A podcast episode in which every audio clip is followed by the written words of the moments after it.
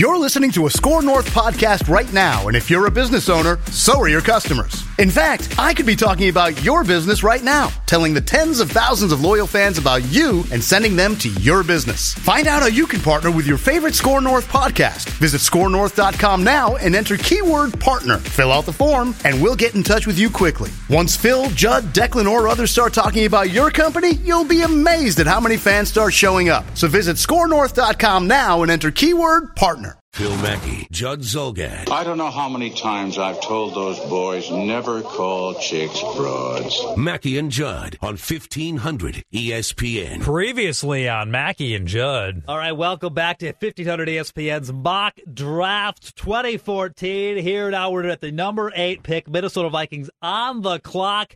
Represented the Vikings, Judd Zulgad. All right, guys, this is very easy. I'm trading back one pick. The Vikings are moving back to the ninth pick. I just Wait, made a you trade can't- with no, Cleveland. no, no, no, no. It's a mock draft. You- There's no. You're trading with Cleveland. Phil, I got some serious steam here. Just let me make the pick at nine. You make your pick first. Come on, let's go. Uh, Okay, I guess uh, the Cleveland Browns take uh, cornerback Justin Gilbert. All right. Here's the ahead. deal Minnesota Vikings select ninth. Linebacker, UCLA, Anthony Barr. That's my steam man. I talked to my friend What? Bobby about this. Hey, that doesn't make any hey, sense. have some faith here. They're taking Anthony Barr. That doesn't make that makes no sense. Anthony Barr's like a second round guy. you don't think I know what I'm talking about? The Vikings are taking Anthony Barr. He's going to rush the passer. Let's roll.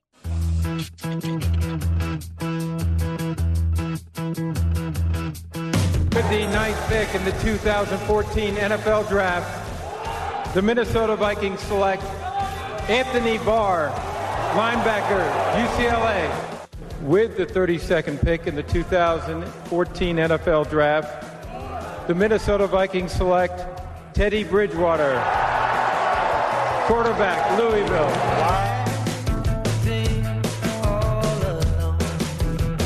In, in kind of a roundabout way, to steal a line from our buddy Chris Long from Channel 5, Mm-hmm. the Vikings did tank for Teddy. They did brick for Bridgewater. It just took like 31 more picks than people thought six months ago to land Teddy Bridgewater. So you got your quarterback now. They got their quarterback. Here we go again, right? Boy, what a mix Here of we go again. Yeah, what a mix of reactions and emotions last night. You and I were anchoring the coverage in here for four or five hours, and so um, you know we broke in a few times, and we're all in on social media and, and the hangout last night. And it went from I think Vikings fans largely were perplexed when they traded down to nine, and then couldn't trade back any further and picked a guy that on most of the mock drafts, the Mel Kiper, uh, Mike Mayock, Todd McShays that could have been available maybe in the 20s. But I'll just, I mean, right off the bat, I'll just say I don't know to what degree these players are or aren't going to pan out, but I like the draft strategy. Go address a defensive need early and go get a quarterback later on that you didn't feel like was worthy of a top 10 pick. And that's how everyone felt about Manziel, too, by the way. I want to talk about the quarterback because that, that's obviously last night the sexy pick, Phil. But here's my first question. I'd love to get some calls on this. If you're a Viking fan and you were upset last night, and certainly via Twitter, as my Twitter uh, feed was rolling throughout the night, there were a lot of very upset people. My question to you is very, very simple. Were you upset the Vikings took Anthony Barr because you know enough about him and how raw he is not to like him? Or were you upset because they didn't take Manziel? That's my question. Because I sensed there was this, oh, Manziel's there, you got to take him. It's such an attractive pick. And 651 646 8255, 651 646 8255. But I want you to be honest with yourself because I don't know any of us know enough about Anthony Barr to actually Yeah. make a judgment of this pick. So were you upset about the pick itself? If Johnny Manziel hadn't been there, let's say there's no Johnny Manziel. Let's say we don't even like the quarterback class. And the Vikings have the eighth pick. They trade back one to the ninth pick, and they take Anthony Barr. Would you have been upset about it, or was your anger driven by the fact that Manziel remained on the board? And by the way, the key thing here with Manziel, too, is the media, the fans, we can all talk to, were blue in the face about this guy and how much fun it would be to cover him, which it would be. But when you drop to the 22nd pick, clearly the observations of National Football League executives are far different, and they know far more than we do, one would hope, yes. than, than the observation of the fan Yeah, think about what happened with him last night. So the Vikings were sitting there at number nine overall. There's already a quarterback off the board. And so there's already you can make a case, all right, there's a run on quarterbacks here. Look at the phone lines blowing up now. 651 curious. 646 8255. We'll get to your calls in just a second. But nobody thought to even nobody thought high enough of Johnny Manziel to give the Vikings anything of substance to trade back from nine. And you know they were working the phones to try and trade back from nine into the teens somewhere. Uh, Spielman did say yesterday that he he didn't want the Anthony Barr pick to get away. In fact, let's we're going to hear from Spielman live here at eleven o'clock. But let's uh, play a couple bites here. Hold on. This is actually uh, Spielman on Anthony Barr last night at the press conference. Going through our mocks and our scenarios and all the intel and stuff, felt that if we did not take him here, that he was not going to last very long because he, uh, after Clowney, we felt had the potential to be the next best edge pass rusher uh, in the draft. And so the fact is, it's it's really hard to have a supercharged opinion, either positively or negatively, on any of these picks unless you're watching hours of film, you're in a meeting room face to face with these guys. I mean, would it have been really fun to watch Johnny Manziel play here for the next few years? Absolutely. It would have been fun for us. Would it have really? Well, it would have been fun for fans too, at least for a couple right, no, years. but I'm saying media and fans. Yeah, but, but my if, point. But if you make a is, pick for marketing reasons, your team winds up being crappy after two years, and then you're drafting eighth again or third again in a couple years. Well, here's what you know the Vikings did. You know the Vikings traded from eight to nine, and by trading from eight to nine, I think they thought they were also buying themselves time to talk to more teams. You know that they they went. Rick Spielman called Dallas and said, "You want Manziel? Come get him. Come get him at nine because Anthony Barr." was projected, I think, by most people as he was a first round pick. But so those are by those are by not, media mock but, draft pundits, and that might not mean anything. Anthony Barr was thought to be a guy who would go from about ten to twenty, so he went ninth. It's not the end of the world, but you know that Spielman made calls to teams like Dallas and said, "If you want Manziel, come get him," and nobody said yes. There yeah. was nobody, even Dallas. Jerry Jones is crazy. Jerry Jones is, if you want to find a football fan who runs a team, it's Jerry Jones. And even Jerry Jones people convinced him, hey, this kid's not worth taking at number nine. And and here's t- two things I feel really strongly about. Who are we to say that Anthony Barr was a bad pick? Like if you sit on your couch, and this is no offense because we're doing the same thing. If you're sitting on your couch watching the draft and you're just going off of Mel Kiper and Mike Mayock and Todd McShay's mock drafts, that's not enough to say definitively Anthony Barr was a terrible pick. They could have got him at 18. Well, have you seen what the Houston Texans draft board looked like? Have you seen what the Cleveland uh, Browns draft board. Look? We don't know what the the actual draft boards of these war rooms look like. So it's it's possible the Vikings had a read on five different teams in the teens that really had Anthony Barr high up on their draft boards. Like we're we're never going to know. Here's what uh, here's what should excite you. If you're a Viking fan, I'm going to give you a reason for optimism about the Anthony Barr pick. Mike Zimmer, according to Mike Zimmer and everybody else, he's never had a player like this. Well, the first inclination then is to say, why now? Mike Zimmer was defensive coordinator and very successful for the Cincinnati Bengals. But who was his head coach in Cincinnati? Yeah. Marvin Lewis, a former defensive coordinator. Mike Zimmer could not go completely rogue. Norv Turner will run the Vikings offense. Mike Zimmer will consult with Norv Turner. He'll ask questions. But Norv Turner, I think, essentially is going to tell him, Mike, here's what we're going to do. In Cincinnati, Mike Zimmer, a very good defensive coordinator, worked for another former defensive coordinator. There are going to be limits on what Marvin Lewis would allow Mike Zimmer to do. What the Vikings got in Anthony Barr is the potential, and we'll see how they use him, but it's the potential to introduce a wrinkle to a defense that Mike Zimmer's never shown before. If I'm a Viking fan, I love that. We need to talk much more about Teddy Bridgewater, and I also have a theory as to why the Vikings might be doing something the Wolves did a few years ago, and the Wolves regret, and we can get to that later. Let's go to the phone line. So, George, you're on Mackey and Judd. Good morning, George. George, what's up, man? No, George, you sound like a. Turn Yeah. it off the speakerphone. I'm There you sorry. go. What do you got, George? There. It's all about excitement and uh, gambling. Spielman gambled and lost with Ponder. He gambled last night by not taking Manziel because of his potential. And we will not know for two years how that gamble turned out. I'm saying he's going to lose. But here, here's the thing: when you use the word gamble, you're saying you're basically saying that every other team in the top 20, even the quarterback starved teams like Cleveland the first time around. Now, Cleveland wound up with him at 22, but Cleveland passed on him in the top five. They passed on him again in the top 10 when they traded back. Jacksonville passed on him in favor of Blake Bortles. Jacksonville is one of the most quarterback starved teams in the history of the NFL. And they said Blake Bortles is the best quarterback in this draft, not Johnny Manziel. And so when we toss around the word potential, couldn't you apply all these same arguments to Teddy Bridgewater? I mean, Teddy Bridgewater was number one overall on a lot of mock draft boards six months ago. And so I think it's just we're so caught up in this Johnny Manziel mania. Might he become an amazing player? It's very possible. And the, the Vikings thought enough of him to at least try to trade back in, according to Jay Glazer, at 22. But it's pretty obvious to me every single team that needed a quarterback said the same thing about Johnny Manziel. There's enough red flags here to where we don't feel like he's Andrew Luck or RG3. We don't feel like he's a top 10 caliber pick. But you know what?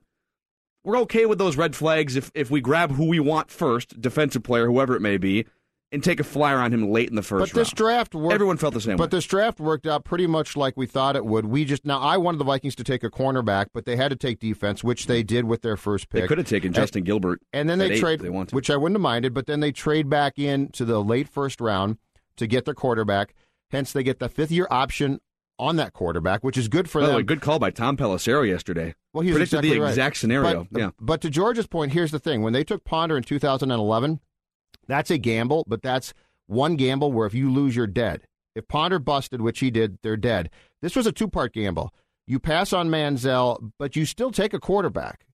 So I think this is a much safer gamble because this is saying Johnny Manziel wasn't worth a top, let's say, 20 pick, which is probably right. Yep. Bridgewater, who was going to be the first overall pick last fall with a lot of people, is now their pick. So I think this gamble, while this is a gamble, because draft picks are always a gamble, this is a safer gamble than it was if you just take Manziel at nine. If he busts, you're done. They hedge their bet, is what they Yes. did. They hedge their bet. Uh, Jerry, you're on Mackey and Judd. What's up, man? Good morning, guys.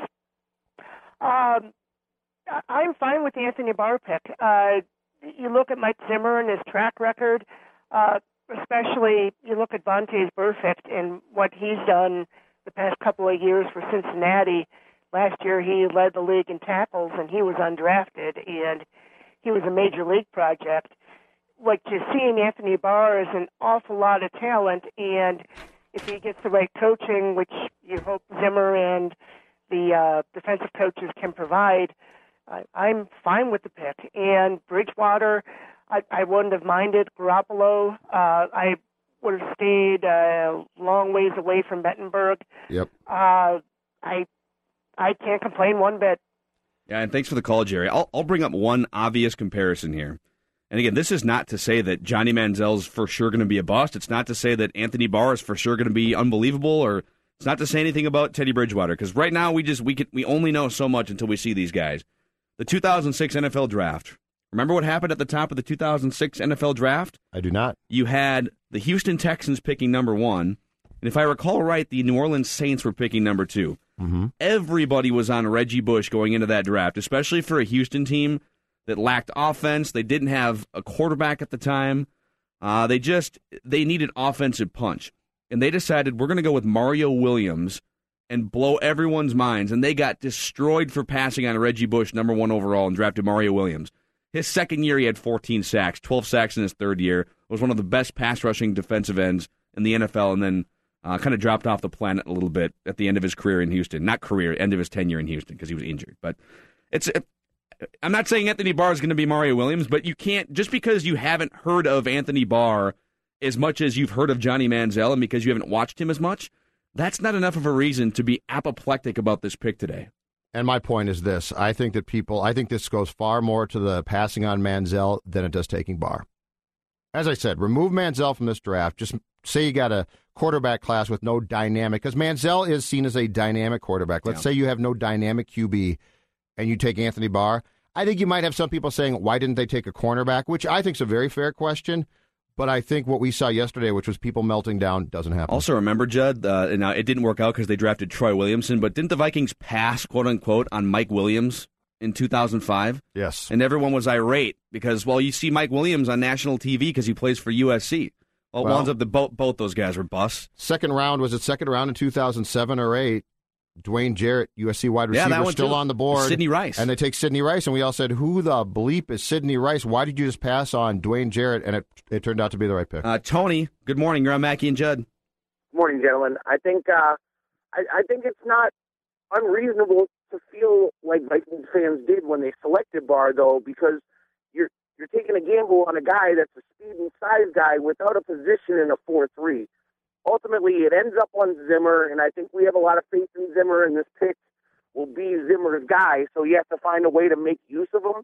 But when you need a middle linebacker, when you need safety, when you need cornerback, even even if we don't get Manziel to pass on the top guys at those positions for a guy that you are trying to sell us that you can make him into a dynamic player, even though he hasn't shown that. Mm-hmm. I, I think that's that's where it's not unreasonable to have that reaction.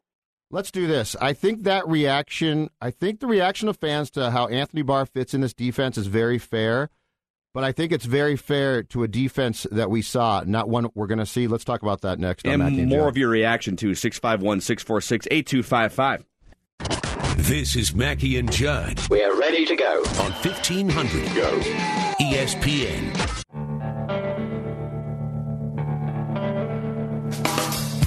All right, so here's my point before we get back to the phone calls, Phil Mackey, about the Vikings defense and how Anthony Barr fits it. I don't blame people because I'm in the same camp here, but I think when the Vikings make a pick like Barr last night, we think, okay, how does this guy fit in the defense as we know it? Well, the Leslie Frazier, Tampa 2, and all those principles are gone. So if you want to try and project how Anthony Barr is going to look in this defense, you can't do it until you actually see regular season game number one. Yeah. Because in the preseason, the Vikings will run, Mike Zimmer will run as vanilla of defense as possible. You won't see anything from that defense that's going to tip anybody off. And we already were talking last night about Anthony Barr's a strong side linebacker, and that's Greenway's spot. No, no, here's the deal. In the Tampa 2, the Tampa 2 defense, the strong side linebacker actually is the weak side linebacker in this defense. Chad Greenway still going to be on the field playing linebacker. He's going to be considered the weak side linebacker. And the other thing with Barr is Barr is going to there's a perception still that your defensive ends are going to get lots of sacks. That doesn't happen ordinarily in this defense.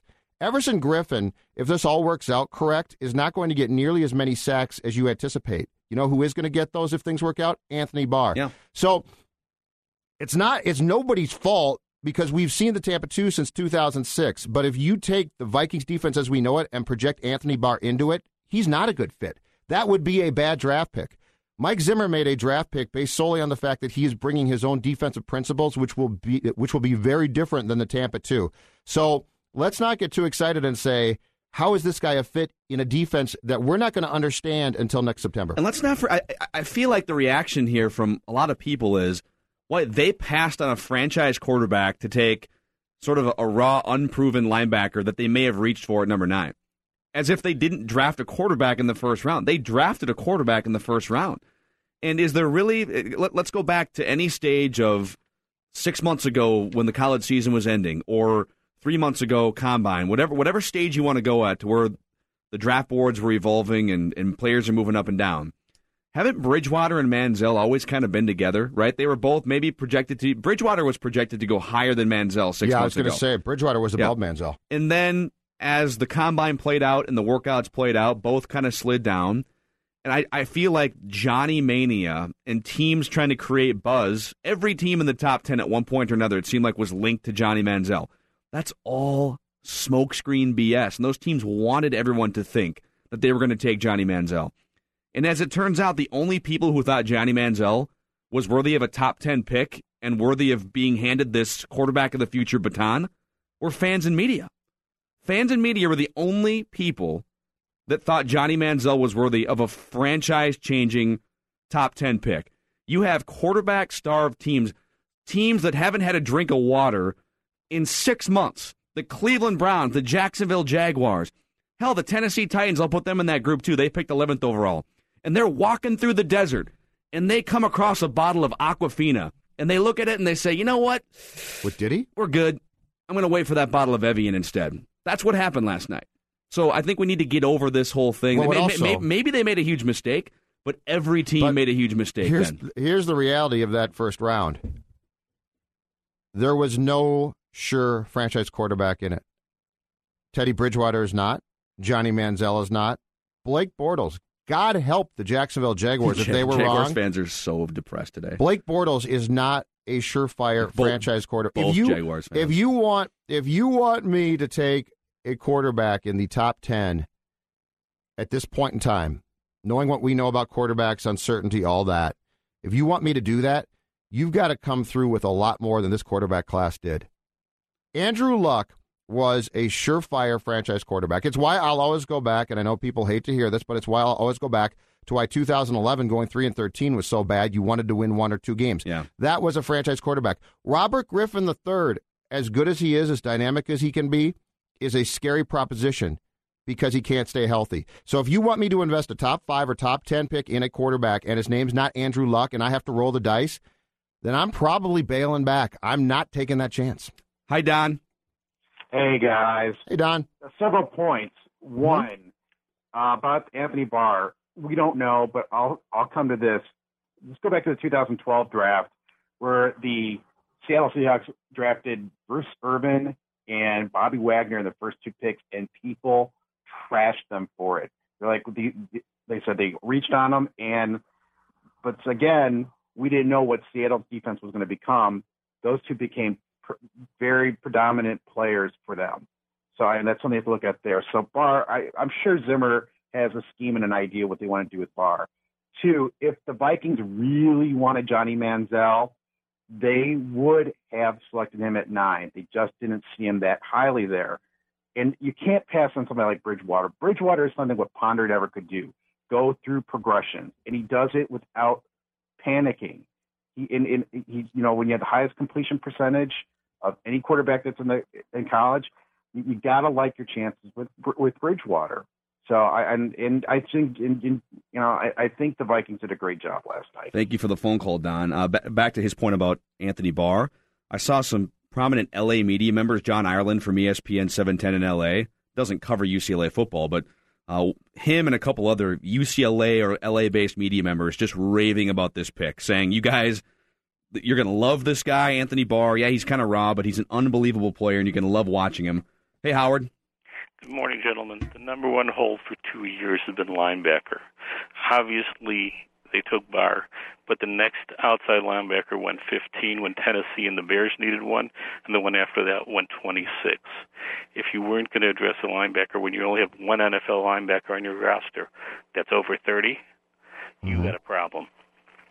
He's right. He's right. And the two positions that I said that I thought they should address with their highest pick last night was cornerback and or linebacker.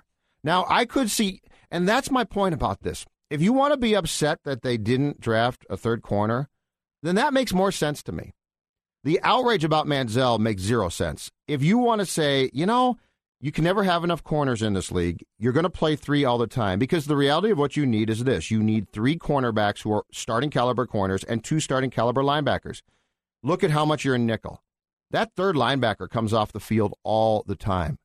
So if the discussion point wants to be, hey, I think they should have taken a cornerback and not a linebacker, mm-hmm. I'll have that discussion. But if the outrage is, oh, they didn't take Manziel, well, to me, that's lazy to a point. And, and put yourself back in November. Back in November, December, January. As a Vikings fan, if somebody were to have told you, all right, the Vikings at eight overall, or as it turns out, ninth overall, we're going to address a major need in linebacker. And then later in the first round, they're going to get Teddy Bridgewater. Oh, you would everybody would have said yes, absolutely. We would take that scenario. You so you're going to get a, a better defensive player than you would have gotten later in the first round. You're going to get what the Vikings perceive as a prime defensive player at a position of need, and then you also get Teddy Bridgewater. So why has that perception changed in five months? And don't forget, part of our excitement about Manziel and part of our dismay about Bridgewater is solely generated on pro days. Their pro days. Bridgewater had the bad pro day. Manziel, I don't know he had a good pro day so much as a dynamic pro day, and we all got excited. Tom, you're on Mackey and Judd. Good morning. Uh, hey, Bart. Uh, hey, Phil. Thanks for taking my call. Yeah, um, uh, Bar is uh, a little frustrated here. Um, What's wrong? This is this this is just like I haven't been this furious since we took Ponder. Uh, Deep breath. Barr's a raw prospect, and you don't take linebacker prospects at nine overall. You just don't. It, and um, you guys are just talking about uh, Bridgewater and his pro day. Bridgewater bombed his pro day. Look, I, I don't put much stock into how great players look on their pro day, but if you bomb it, that's that's a huge red flag. And there's a reason he fell all the way to 32nd. It, it, this is this is a slick Rick panic move right here. It, it, it, it is beyond infuriating. Yeah, I hope he's Thanks for the not near call, any man. high Like- buildings. Yeah, dude. If you if get on the ground floor, maybe get underneath a desk or something right now, like a tornado warning, and just gather yourself. I'm worried about him. yeah, man. If there's steak knives within reach, man, just take a deep breath. So take a step back. So we don't put much stock in Bridgewater's pro day, but we're that's a red flag that he didn't do well there. There's red flags about Bridgewater. I I cannot get very excited about one bad day, and I'm not defending the pick. I'm just saying I'm not surprised they came back into the late first round to get a quarterback, and I don't know. I'm not going to complain that much about Teddy And- Bridgewater. And, we're using the word prospect with Anthony Barr as outsiders looking in. The Vikings might use the word prospect, but just because a guy's a prospect doesn't mean he's not going to be an amazing player at some point. Uh, Brandon, what's up, man?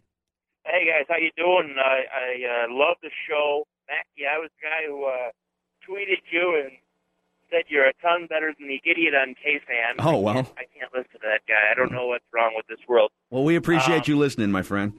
I, I gotta say, I'm I'm calling in from uh what can be viewed as a biased standpoint. Um, being a Packer fan in Viking country, I'm force fed the information about the Vikings. I love listening to sports talk radio, so I've become kind of neutral and let it play out in my mindset. I mean, I don't necessarily hate the Vikings. I can't stand the Bears, though. Um, but I'm wondering here, though, is what you guys really think about this is that not that they really stretch for a linebacker at nine, but I thought that they needed to take the most polished NFL ready linebacker if that was the direction they were going to go. And if they were going to go that way, I felt that player was C.J. Mosley. And then as for as for Bridgewater, I think the only knock on him from my perspective is that if you play in a conference like the Big East, your numbers are going to be buoyed by the lack of competition in conference. So how do you dissect a quarterback like that? I mean, how did the Vikings come to the conclusion that this is our guy after everybody else seemed to let him go by? And that's very true. Appreciate the call. Yeah, it's uh, real quick. Blake Bortles played at Central Florida, and so it, it wasn't. If you look up and down his schedule too, it wasn't exactly the cream of the crop. Um, Derek Carr played at Fresno State, so there's you he get- made he made the exact point though. This is why you don't take Teddy Bridgewater in the top ten because you don't know exactly. This is why you get back into the late first round, get that fifth year option. He's a far safer pick at 32 than Manziel or Bridgewater would have been at eight or nine. And uh, as far as a polished player in Barr, a player like that, once again, keep in mind we're not putting him at strong side linebacker unless Frazier's defense. So let's wait and see what the Vikings do with him. If they get creative with this kid, he could, if nothing else next year, even if he's not a three down player, he could be a matchup nightmare. And in the Tampa 2, that wasn't going to happen. Kevin Seifert, what did he think of the draft? The Vikings picks, we'll find out next. Ready for another chance to earn points and score some amazing prizes? Your 1500 ESPN rewards. Listen and win code is revealed now. Collect points, grand prizes, 1500 ESPN awards, 1500ESPN.com. 100 points on the line today. Just enter that code correctly, and you can get your uh, points towards a chance to see Paul McCartney's sold out show at Target Field August 2nd. Only 250 points to enter for tickets to that. Today's code word for 930 is Bridgewater. Bridgewater is the code word. Enter it correctly. Get rewarded for listening. It's 1500 ESPN awards, 1500ESPN.com. Phil Mackey, Judd Zulgad. My kind of team, Charlie. It's my kind of team. Mackey and Judd on 1500 ESPN.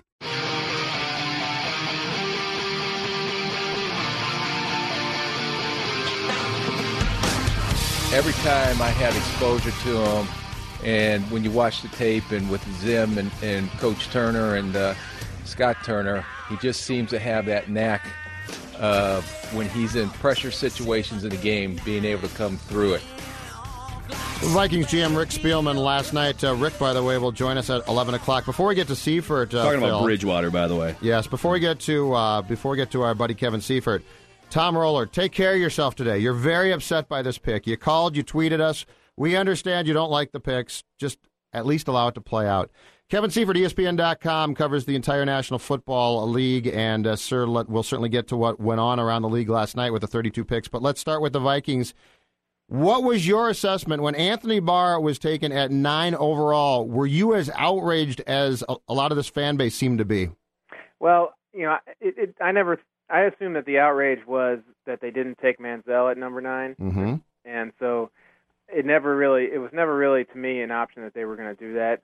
you know, I know there's uh, a lot of reports that they were trying to trade up for him at number 22, but when you looked at um, the history of, of, of Norv Turner and Mike Zimmer and uh, and even Rick Spielman, there wasn't necessarily a whole lot of uh, wiggle room for the kind of style of quarterback that they wanted. And um, if they were going to draft a quarterback, it seemed much more likely that they would end up with a guy who's who's more of a traditional pocket passer that has mobility, but more of a traditional pocket passer like a Bridgewater. So I wasn't even surprised, let alone outraged, that they didn't take Manziel. Um, you know, Barr, you almost want to give Mike Zimmer the benefit of the doubt. I mean, his his resume speaks for himself uh, in terms of being a guy who can take defensive players and and get the most out of them and create really good defensive groups. And so you want to give him a little bit of the benefit of the doubt that while some teams may not have viewed Anthony Barr as a top 10 uh, prospect, that Zimmer has a very good idea of what he's going to be doing in his scheme, and he knows the type of player who can succeed in it, and that that this is the type of guy um, uh, that can do it. Now you can you can say if not many teams thought of him as a top 10 prospect, should they have tried to trade down even further? Well, maybe, but there was also speculation that the Lions were on him too, and if that was the case, uh, there wasn't a whole lot more uh, room to go down. And so in the end, I was not outraged. I think their defense was terrible last year. I think everybody knows that. They've made some strides in free agency there, but uh, they still had a long way to go. It's been a while since they had a really dominant pass rushing uh, linebacker.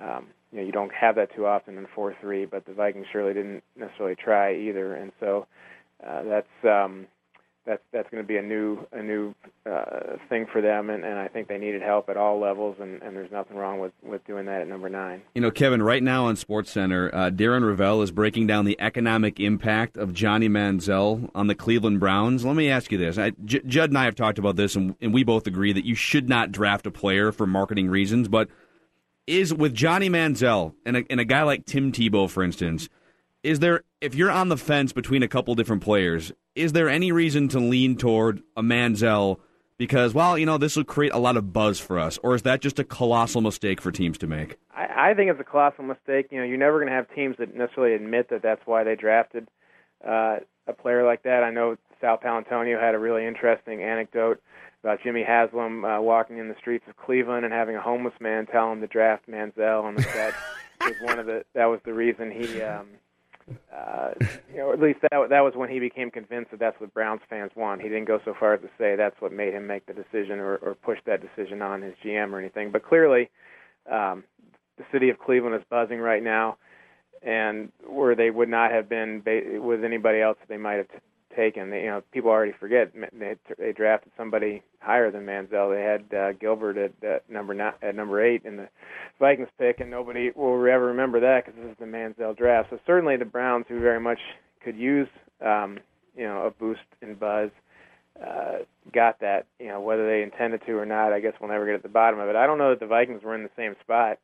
Um, you know, there there it appears as though uh, ticket sales for the new stadium are going well uh, in the interim time in TCF.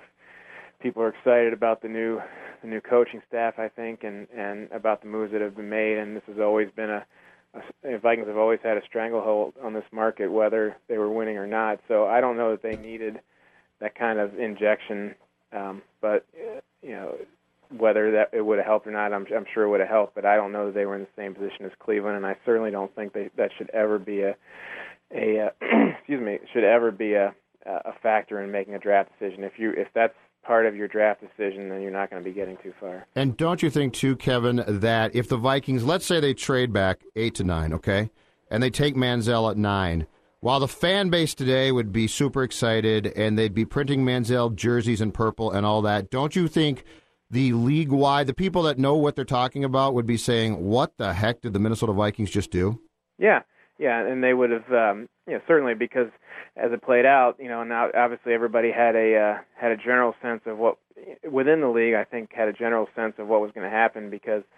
Uh, you know, certainly if the Browns thought that that Manziel was going to be a guy that uh, would be in a top ten type, there would other be other teams trying to uh, draft him in the top ten. They would have taken him at four or even at nine, and so uh, there was it seems like it was pretty well understood within the league that he was not going to be a, a top even a top 20 pick. So had the Vikings done that at, at number eight, obviously that would have uh, you know raise some questions there. But you know, I, I do think that if you really locked in on a quarterback and you really think this is the guy that that that's going to take you somewhere, let's not worry about whether you take him at eight or nine or twenty or twenty-two, because that's when you get too cute and that's when you lose people. And I know there were reports that that the Vikings tried to trade up to get Manziel at 22, but to me that tells me that can only tell me they weren't that convinced that he was much better than than Bridgewater or anyone else who might have been available. Because if you really were are sold on this guy being your franchise quarterback, take him at eight, you know, and, and don't or nine, and don't worry about uh, whether you can get more value later. Don't be greedy at that position. So that told me that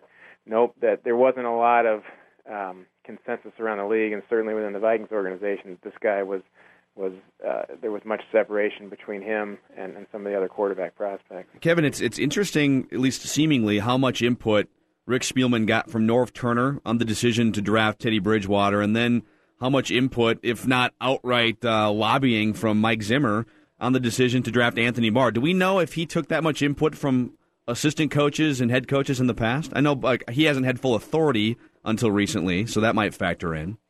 I, I think so. I mean, when when Childress was the coach, um, there was a little bit more uh, uh, dictating that could happen from the coaching staff into the draft process. But uh, and it, and it certainly is worth pointing out that that Spielman hired Zimmer and and and obviously endorsed the Norv Turner um, hiring in a way that he did not with Leslie Frazier or any of the assistants that Leslie Frazier hired because he was not the general manager when that when those decisions were made, and so uh, clearly he these he has the guys he wants in place. But I think any good general manager would would tell you and, and would act upon the idea that if you're drafting guys based on your own assessment and you're not taking the input of coaches and you're not listening to how the coaches would use them or wouldn't use them or you don't have a great understanding of their schemes and and therefore matching the skills to the schemes then you're not really doing your job so yeah I, I, I think it's actually a plus to have to have the impression that the coaches had strong input into the into the um,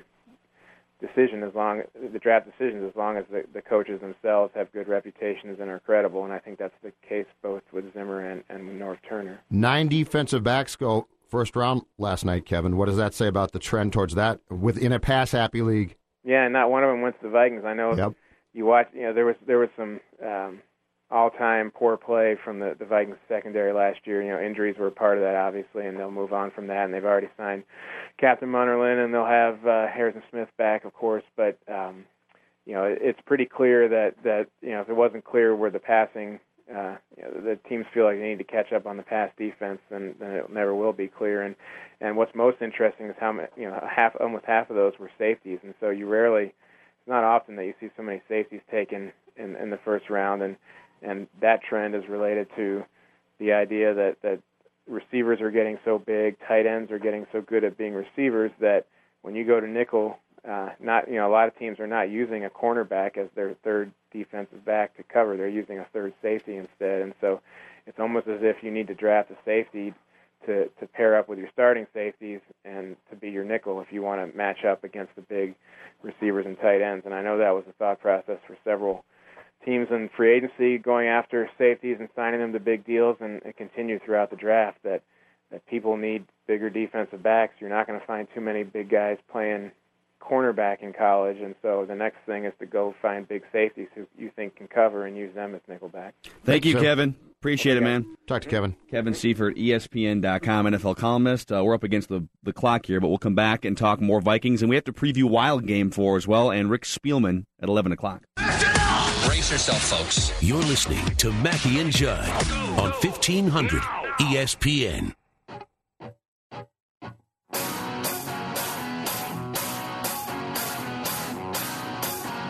All right, we ran really late with those last couple segments, but we will take more phone calls in the 10 o'clock hour. If you have thoughts on anything we've talked about, do you think it was a mistake passing on Johnny Manziel?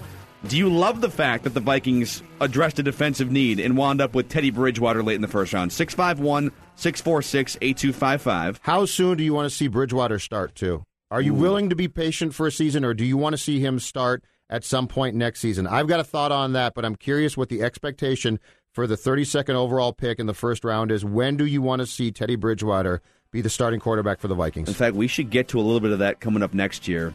Uh, also, Rick Spielman, Vikings GM, will join us at 11 o'clock. We'll still talk to Jess Myers, our 1500ESPN.com hockey columnist, because, hey, there is a pretty big hockey game going on tonight in St. Paul that we don't want to ignore on this Vikings draft uh, review day. Mackey and Judd.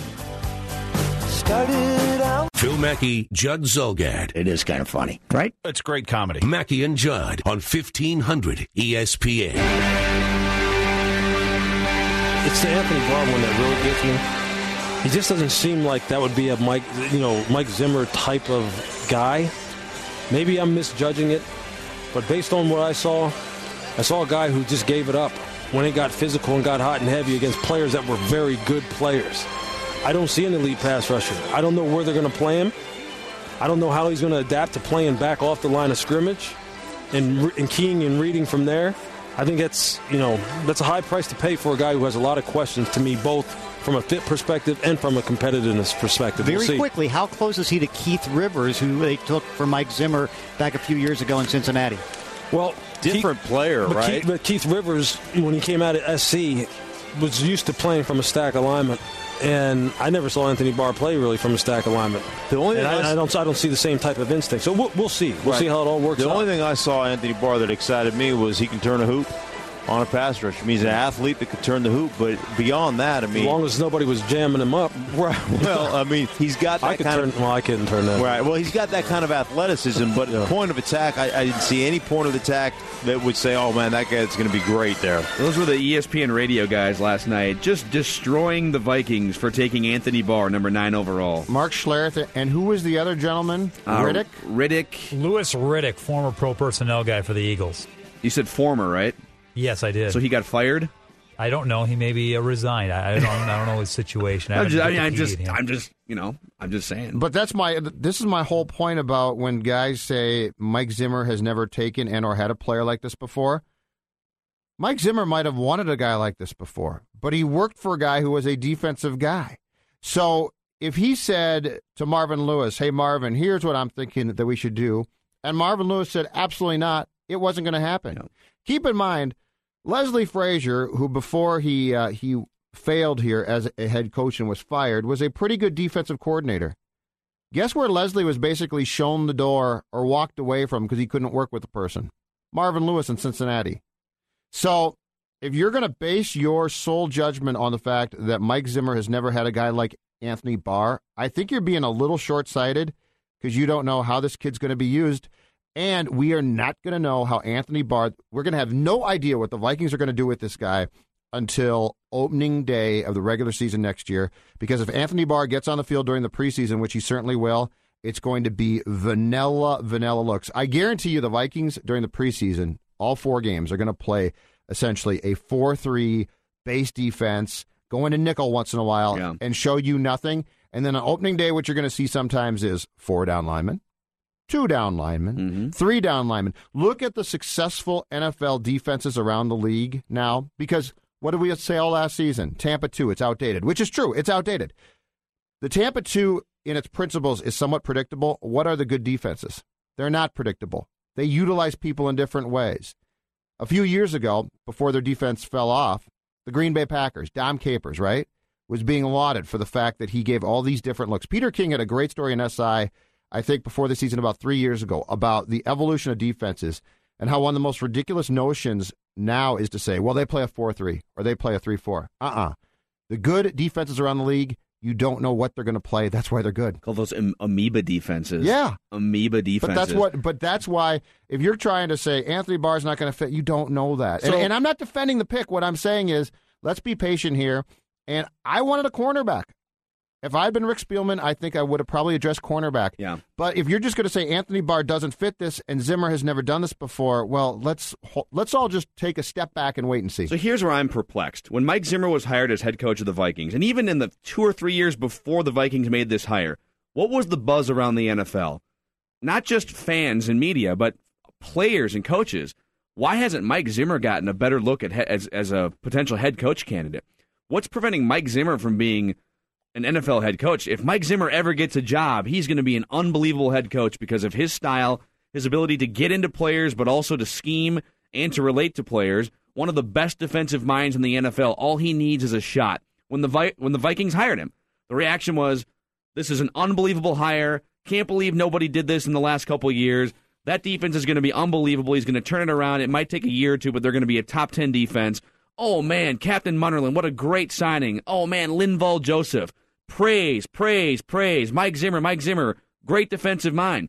And when he goes and picks somebody that you saw down on Mel Kiper's draft board, all of a sudden everyone's turning on him. So if you took away mock drafts that you see in the media and you took away all these player prospect rankings, because again, you don't know what the Vikings draft board looked like. You don't know what the Texans draft board looked like. You don't know what the Cowboys draft board looked like. You don't know what anyone's draft board looked like. If Mike Zimmer and you are sitting at a bar drinking a beer and you say, hey, Zimmer, old buddy, are the Vikings going to be better? And he says, I think we are. Who are we going to draft? Well, we're looking at this linebacker from UCLA, kind of a linebacker edge pass rusher. His name is Anthony Barr. Now, he's only played linebacker for a couple of years, he used to be an H-back, but I've been in the NFL for a long time. I've coached under Bill Parcells. I've coached some of the best fourth quarter two minute defenses in the NFL with the Cincinnati Bengals, and I know what a really good defensive player looks like. Why are we doubting Mike Zimmer's acumen based on what we perceive to be a reach for value on Mel Kiper's draft board? And How I'd- asinine is that? And I'd be fine ripping apart their draft board. See, I don't care about that. If their draft board had Johnny Manziel as the ninth pick, if they just said, we got to take a quarterback, if they made the same mistake that they made with Christian Ponder, then I think we could sit here today and while everyone is all a buzz about Johnny Manziel, we could say, what were these guys thinking? What are they doing? The issue here is if I had said to you yesterday, Phil, I hadn't given you names at all, but I had said, all right, the Vikings are definitely going to do two things here. Number one, they're going to basic they basically use their pick, but they're going to trade back one pick, which you wouldn't care about They that much. fifth. They got an extra fifth round pick, right? So Yes, fifth round pick. You're Okay. right. So if I was to tell you yesterday morning that the Vikings were going to trade back one pick and with the ninth pick take either and, and forget names, a linebacker or a cornerback, but it's going to be a linebacker. So they're going to address defense, which I think we all agreed at one point was a huge need. This defense, as bad as Ponder and the quarterbacks could be last season, the offense was not the real Achilles heel of this team. The Achilles heel, what lost them games lots of times was their defense. And then I said to you, they're going to trade back in late, very late in the first round and get a quarterback. And that's and folks, that's what they're going to do. and I'm- it's, I'm and it's going to be Teddy Bridgewater, But- the but let's guy say- everybody wanted six months ago. But let's just say I give you no names. Let's just say I give you two positions. I think you would have walked out of here around one o'clock yesterday saying, you know what? Yes. That makes perfect sense. Hundred percent. That makes perfect sense. Hundred And, percent. and I guess I guess if the question comes down to okay, let's just narrow focus this conversation down to linebacker. And I was to tell you the Vikings were going to take a linebacker at number nine. And Khalil Mack was going to be off the board at number five to Oakland. If you don't want it to be Barr, who did you want it to be? Because there's only linebacker one. This isn't Anthony Barr, as far as I can tell, is not coming here as a traditional linebacker. This is not. If you're thinking of this, if you're thinking of this of uh, you know uh, Jasper Brinkley plays linebacker, Chad Greenway. This is not a traditional linebacker. This is a this is basically an edge pass Well- rusher. you know what this is? You know what this is? This is a guy. This is a reverse of Everson Griffen. That's what this is. Everson Griffen is an end who they hoped had the athletic ability to play linebacker, and he did yeah. not. He did not. So this is a guy who's going to line up at linebacker sometimes, but probably can put his hand down if he has to and rush. So this is a reverse on Griffen, but a better athlete because you and I both saw Griffen when he showed up his rookie year. This was a kid who was not in shape. It sounds like this guy Barr he's taking party buses to uh, Yeah. Las Vegas every other weekend. but this sounds like Facebook an athletic freak. And I don't know. I don't know if I told you they were going to take a linebacker and Mack was going to be off the board. Who would you have said? Oh, they got C.J. Mosley at nine. I think that would have got know, criticized too. C.J. Mosley was projected, quote unquote, to go 15th or 20th too. Do, do you think? Right. Do you think this? Now, I don't want to discredit the fans who are waking up today thinking, "Oh, that was an amazing draft." Holy cow, Teddy Bridgewater in the first round, late in the first round, and addressed a defensive need because there's a lot of people who feel that way too. Uh, we'd love to hear from both sides. 651 646 8255 877 615 1500. But do you think the segment of fans who are disappointed? Now, if you wanted Johnny Manziel, there's probably no consoling you today. You, they passed on him twice, or once, I guess, and then, well, technically they passed on him at eight, and then again at nine, and then didn't have enough ammo to get him at 22. and they the tried it. came back. And it does sound like they tried to get him at 22. But do you think people would have felt better had they drafted just stay at eight and drafted Justin Gilbert, the cornerback?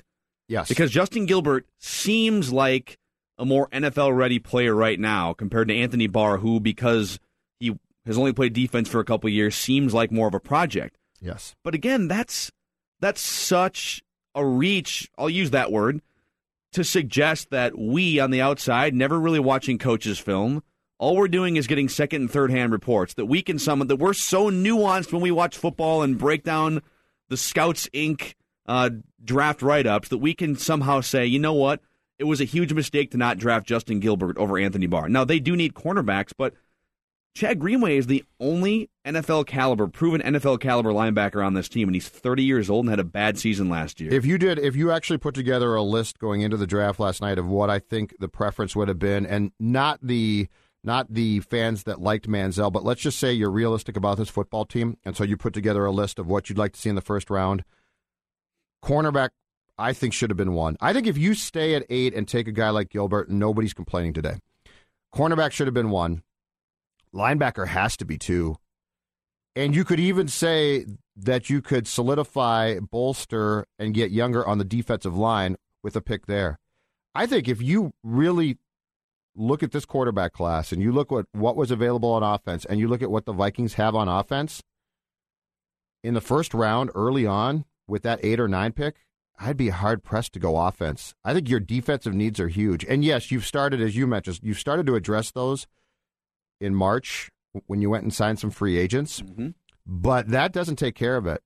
And think about this too with attrition and injuries, there's a lot of positions on defense and rotations. There's a lot of positions on defense that you can never have enough good depth at. So just because you're saying to yourself, well, they might have a guy here or there, yeah, they might have that guy, but he might get hurt. Something might happen there. But yeah, I think if you put together a list, cornerback one, linebacker two. Here's what Mike Zimmer had to say about Anthony Barr last night at uh, Winter Park. When you watch him on tape, he looks almost slender at times, but this guy, we brought him in on the top 30 visit um, to meet with him, and he is a he is a full grown man. Uh, he's got great size. That's good. He's got great athletic ability. Um, he's very very intelligent he's a he's a very good person uh, he's the kind of guy that we we want to continue to bring into uh, the Vikings organization he is still learning all a lot of different things and we'll be able to teach him a lot um, you know with with all these players we try to have a vision when when we pick them of what we're what we're looking for and how we can use them in different ways and how we can use them to our advantage to put stress on the offense and um, and and he was one of the more unique guys that we had in the draft here.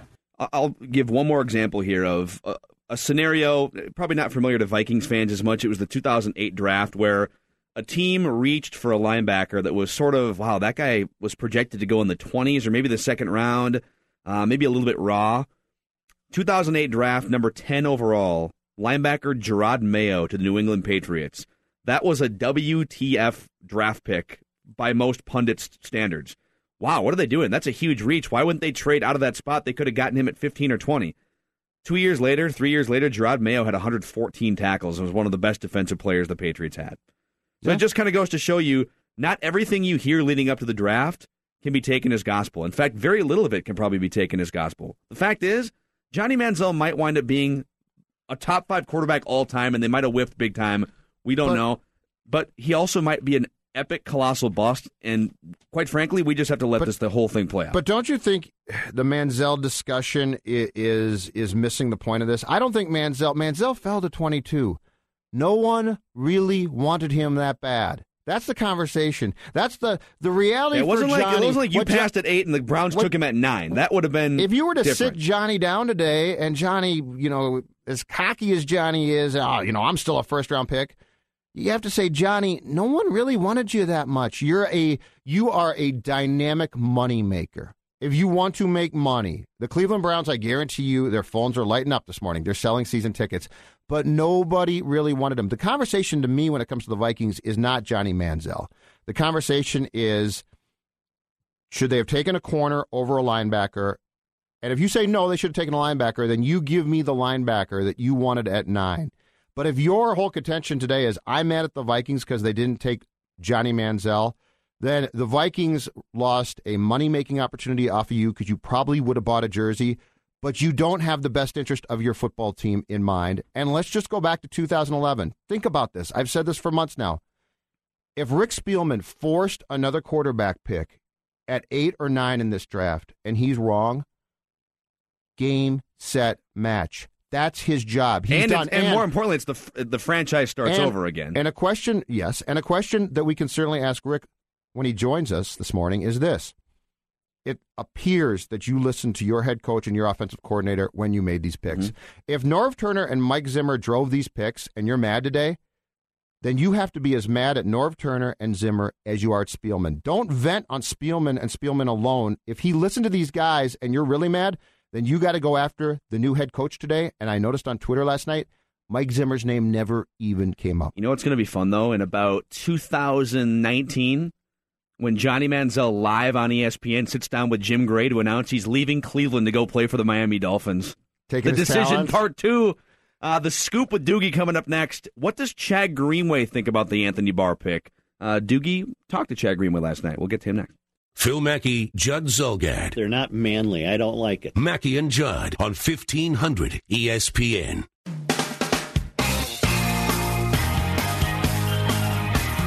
The ninth pick in the 2014 NFL Draft, the Minnesota Vikings select Anthony Barr, linebacker, UCLA. And that's what happened last night. By the way, there's a ton of awesome coverage at E 1500ESPN.com. Uh, Derek Wetmore and Andrew Krammer doing some serious work out there at Winter Park. They talked to Mike Zimmer, talked to uh, Rick Spielman, who will join us, by the way, at 11 o'clock. It's the scoop with Doogie every Friday right here. More scoops than Raisin Bran. Darren Doogie Wolfson, KSTP. What's going on, man? Good morning, gentlemen. Good to see you. Hi, Doogie. How are you? Hi, Judd. So, what does Chad Greenway think of this pick? He's okay with it. I was text messaging with Chad last night. You know, Chad's Mr. Good Guy. I mean, he'll win. Won't he win in his last year with the Vikings, Judd? The Media Good Guy Award, and I think it's I think it's almost a foregone conclusion. Just like this time last year, we knew that Kevin Williams was playing his final year in a Vikings uniform.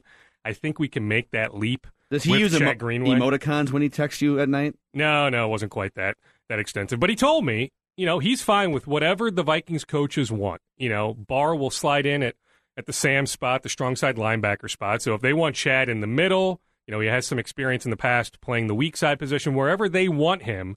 But clearly, it looks like he'll be in the middle or the weak side. Chad Greenway is very open to a move. Now the comeback is, well, what else is he going to say? Well, look at Gerald McCoy of the Tampa Bay Buccaneers. There was some steam that maybe the Buccaneers, with their top pick, would go Aaron Donald, a three technique defensive tackle. In other words, if they did, McCoy would have been asked to move to the nose tackle position. Well, McCoy tweeted yesterday, no way, no how am I switching positions. Players say this all the time. They're not switching positions. In this case, I would take Chad Greenway at face value. Really good guy, really good teammate. He is willing to move whatever the coaches want from him. But here's the key he's not going to switch positions. In the Tampa 2, okay, 2006, the Vikings start the Tampa 2, Mike Tomlin's DC. And we all wrote that Chad Greenway was the weak side linebacker. Leslie comes in and tries to explain to us, and it's very convoluted the next year. No, Chad's actually the Sam linebacker. Leber's the weak side linebacker. But the reality was the Tampa 2 is a different system. The, in the system they're going to play now, Chad Greenway is going to stay at the same position, and we're going we're going to call it the weak side. Barr is going to come in and play what we considered in the Tampa 2 the strong side, but it's no position change at all. Chad Greenway is actually going to be pretty much left alone. And so that's why I keep saying for everybody that tries to translate Anthony Barr to the Tampa 2 system, this isn't the Tampa 2. I guarantee you, if Leslie Frazier had been in the draft room last night and still ran the same his same system, Rick Spielman doesn't even think about Anthony Barr. He's a Yes. ter- he's a terrible fit for the Tampa 2. Sing it, Judd. He's going to be bad. Here's where he's going to be bad next season, but they can make up for it with what they're going to do. Anthony Barr is not going to be good in open space in pass coverage because he's going to be really raw. That's not why he's here, though. He's here to rush the quarterback. He's here to pressure the quarterback. So Chad Greenway essentially is going to come in, and he has to learn a new system. Everybody does, but it's not going to be a position change for him. So he should be happy. Yeah, I mean, I think that's excellent analysis. You're right that if Leslie Frazier was still here, Anthony Barr isn't the pick. I have no doubt in my mind from talking to numerous people, not just last night, but over the course of the last handful of weeks, Mike Zimmer drove the Anthony Barr bus. I think he convinced Spielman this is the guy to take. I heard you make the point last hour. You're dead on on my drive in. We just don't know, right? I mean, we think we have an idea of what the Zimmer defense will look like. We can look at some Cincinnati tape and you know, maybe Dallas tape back in the day, but we don't really know. It's going to be completely different from what we've seen the last how many years with that Tampa 2 defense. Dukes, do we have any idea where Bridgewater was in the Vikings quarterback pecking order? I mean, I know Bob Holtzman of ESPN, who I think does an excellent job, said on air last night that Manziel was the number one quarterback on their board and Bridgewater was number two, unless a lot of people close to Blake Bortles were lied to, which is possible. Blake Bortles was the number one quarterback on their board. I don't think they had any of the three as a top 10 grade pick. I think all three were first round grades. We know that. They moved into the first for Teddy Bridgewater. They would have taken Blake Bortles in the first. They would have taken Johnny Manziel in the first. I think it became a moot point. I don't think anybody expected Bortles to go number three to Jacksonville. I'm just telling you, if you look at Norv Turner's 29 year history in the NFL, Blake Bortles, what he does, that skill set, is the Norv Turner quarterback.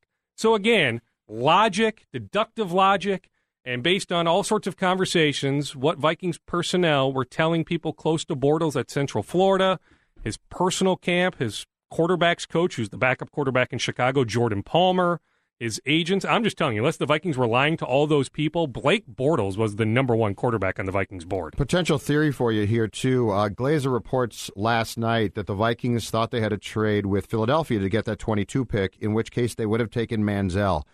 Cleveland, which still had the 26th pick in the first round, the Vikings were out of first round picks. At the last second, comes up and gets him uh, from gets that pick from Philadelphia. You remember how Cleveland got that pick, right? They got that pick. Yes, in it, the Trent Richardson trade. Yes. Remember, the Browns moved up, the Vikings moved back for Kalil, moved up for Trent Richardson, and then trade Richardson to Indianapolis for the 26th and pick. someone actually tweeted me last night and said, "What if the Vikings could have gotten that pick for Toby Gerhart?" But that's not what I was going to ask you. Rick Spielman, disappointed? Do you think when the uh, when the Browns come into last second, or do you think that Jimmy Haslam certainly put pressure on his GM to get that 22nd pick? He wanted Manziel, but he knew they couldn't take him early.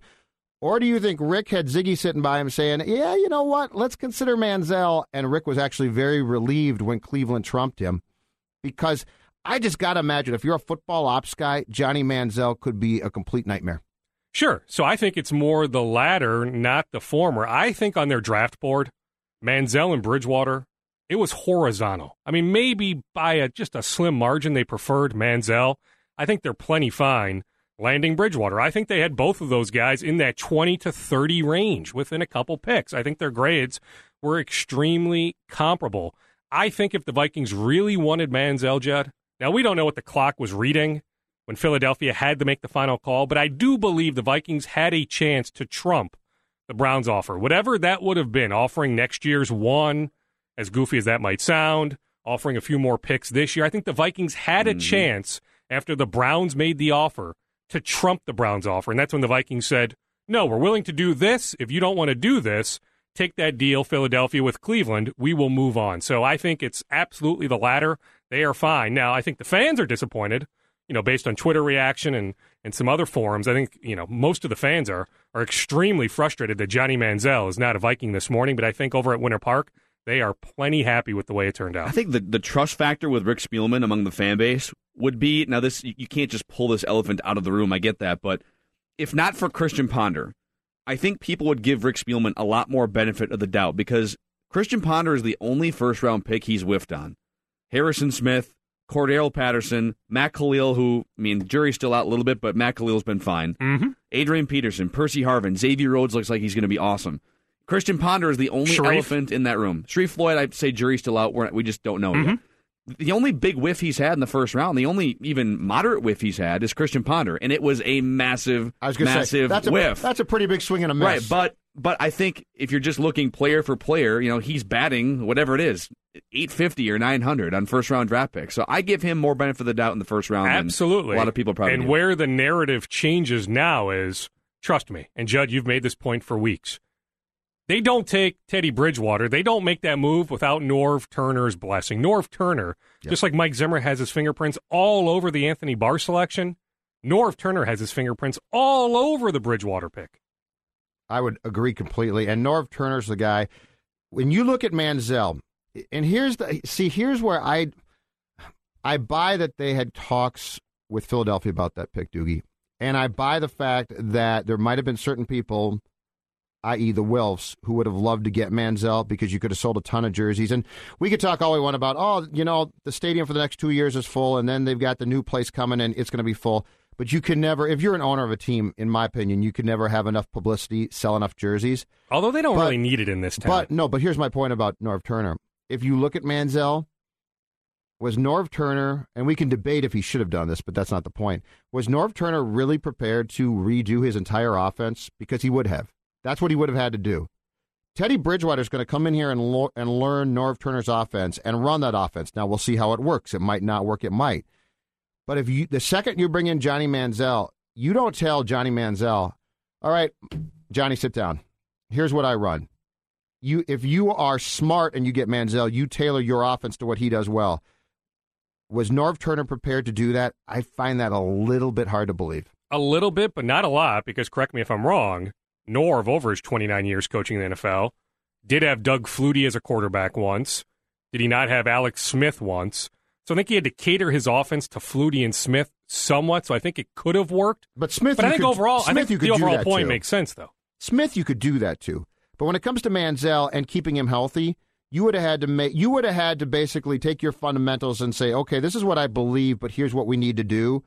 2014, with the way offenses run now and how complex they've become, that would have been a lot of changes to an offense that I don't know. And keep in mind too, you've already started to instill with this current group of veterans what you want to do. So I'm just interested to know, and we'll never find out completely because uh, they didn't get him, how much they would have bet for Johnny Manziel to run that offense. We got to kick Doogie out because he's going over to uh, St. Paul for the Wild State of hockey, Doogie. Well, you know what? Skate Actually, this morning. Greg Jennings is doing a speech at the Minneapolis Convention Center. So reversing my schedule a little bit, just thinking, hey, it would be good to talk to Greg. I know you guys had him on the other day, just getting some reaction. Yeah, he said he hates you. Well, So you're that bl- wouldn't shock me. so trust you're, me. You're blowing off hockey for football. I'm blowing off hockey for football. One Wolves My note, by the way. sport takes another Can I get hit. one Wolves note in quickly? Lots of tweets about, hey, Mark Jackson. Will the Wolves go after Mark Jackson? No way, no how. Yes, the guy wins. He had zero relationship with the front office and ownership. Flip Saunders is not hiring a coach that he can't get along with, that ownership All right. cannot get along with. So that's also Lionel Hollins and George Karl. Do not look for Mark Jackson, Lionel Hollins, or George Karl to get the Wolves Okay. job. Thank you, Doogie. All right, boys. Have a good weekend. Stuff is next, and then Spielman at 11. This is Mackey and Judd on 1500 ESPN. There's stuff you shouldn't know about, Do you know if you mix equal parts of gasoline and frozen orange juice concentrate, you can make napalm? and there's the stuff you should know about. Who led the American League in home runs in 1953? Phil and Judd will fill you in on the latter now on E 1500 ESPN. Please, please tell me now. Dave Harrigan, the floor is yours. We're not even going to do any pre-stuff banter.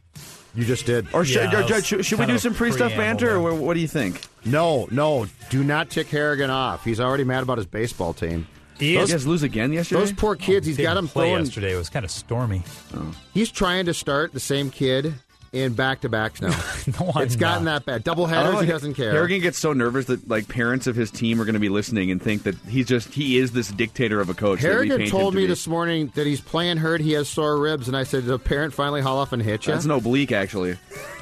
I got an issue. I'm uh, I'm- thinking I should be okay in a couple days. Uh, I'm day to day right now, but you know, just I'll keep you posted. It might have to turn to a DL, but probably not. what do you got today? ESPN and NFL and the NFL are king, boys. ESPN's rating overnight for the uh, NFL draft a 6.8. That's up 48% from what it was just a year ago. And to uh, give you a little bit of an idea of what some of the other ratings were last night, uh, if I can figure out where I put this. Well, that just that that doesn't count NFL Network, right? That's just ESPN. That is just ESPN. Yes, NFL Network. Add to that, they were a 1.9. Oh wow, okay. Uh, other That's stuff pretty on high for NFL Network.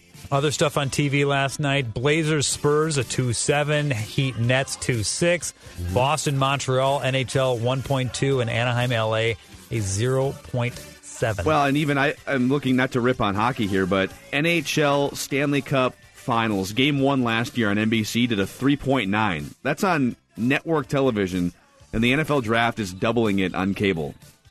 Wow. Of course, I That's mean, pretty good. More people care about football than hockey, so it's not really that surprising. But, I do have to admit, though, But it's still just a draft. you know, Monday Night Raw used to do an eight back in the day, just so you guys know. Oh, it's because you had it on like nine TVs Well, in your dorm room. I'm not denying that. all with boxes. So, as a guy who has covered this draft for a long time, and for the most part, many years the draft bores me, I was actually really excited last night.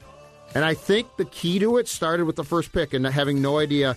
I think year after year, having the first pick either signed to a contract or the team's announced we're going to take so and so, and we've entered into negotiations. It's sort of a buzzkill because Well, you're like, yeah, the lack of spoilers was great last night. Yes. The only guy who was spoiling it was Jason La Canfora for the most part. But part. I don't even care about that. We're just talking about from pick to pick you didn't know. Starting with pick number one, you thought Clowney might go, but you weren't positive about that. I just thought the fact that it was so wide open and there was so much uncertainty and it was a pretty good draft made last night a lot of fun. The Packers' first round selection last night was none other than Ha Ha Clinton Dix. He Careful now. posted a uh, photo yesterday to uh, Twitter. Did you see the photo, boys? No. It's him sitting in a booth. Uh, looks like maybe a restaurant. I believe it's actually the lobby of a hotel. He's having a little something to eat, and sitting next to him on the booth is a little little white something. It's a couple inches long, and Wait, uh, he, so he's smoking a he's smoking a massive joint in the photo. Well, it's not massive, but it's sitting next to him on the uh, on the booth. It's about three feet away from him. It kind of looks like a joint. and he wasn't drafted by either Seattle or Denver. that was the speculation. Uh, Clinton Dix tweets, however, how how LOL, you guys crazy. That's a piece of tissue. I was in the restaurant at the hotel having lunch in the picture. You can look at the picture, by the way, Mackey and Judd show page, E 1500ESPN.com, and judge for yourself. Oh, that's uh I'm looking for my song here and I can't find it, so I guess we'll just move on. Oh, no, okay, Phil. on. Phil, real quick, tell uh, tell everybody about the Photoshop Manziel picture that showed up on Twitter last night. The Photoshop picture Oh yeah, of him holding a glass. So someone took a photo of Johnny Manziel drinking a water in a clear glass and photoshopped it into a Bud Light glass with a beer, and it looked legit. It totally it looked looked legit. And so it was getting retweeted throughout the universe, and then people realized, okay, he's not actually drinking a beer on national television. But for 10 minutes, I was thrilled. for 10 minutes, I was on board with the Manziel pick. Uh oh, here we go. Da da da da. La da da da. La da da da. La da da. Be careful with the name, by the way. Ha ha. Hi, my name is Haha Clinton Dix, and I'm super high. I was gonna get drafted by the Seahawks last night, then I got high.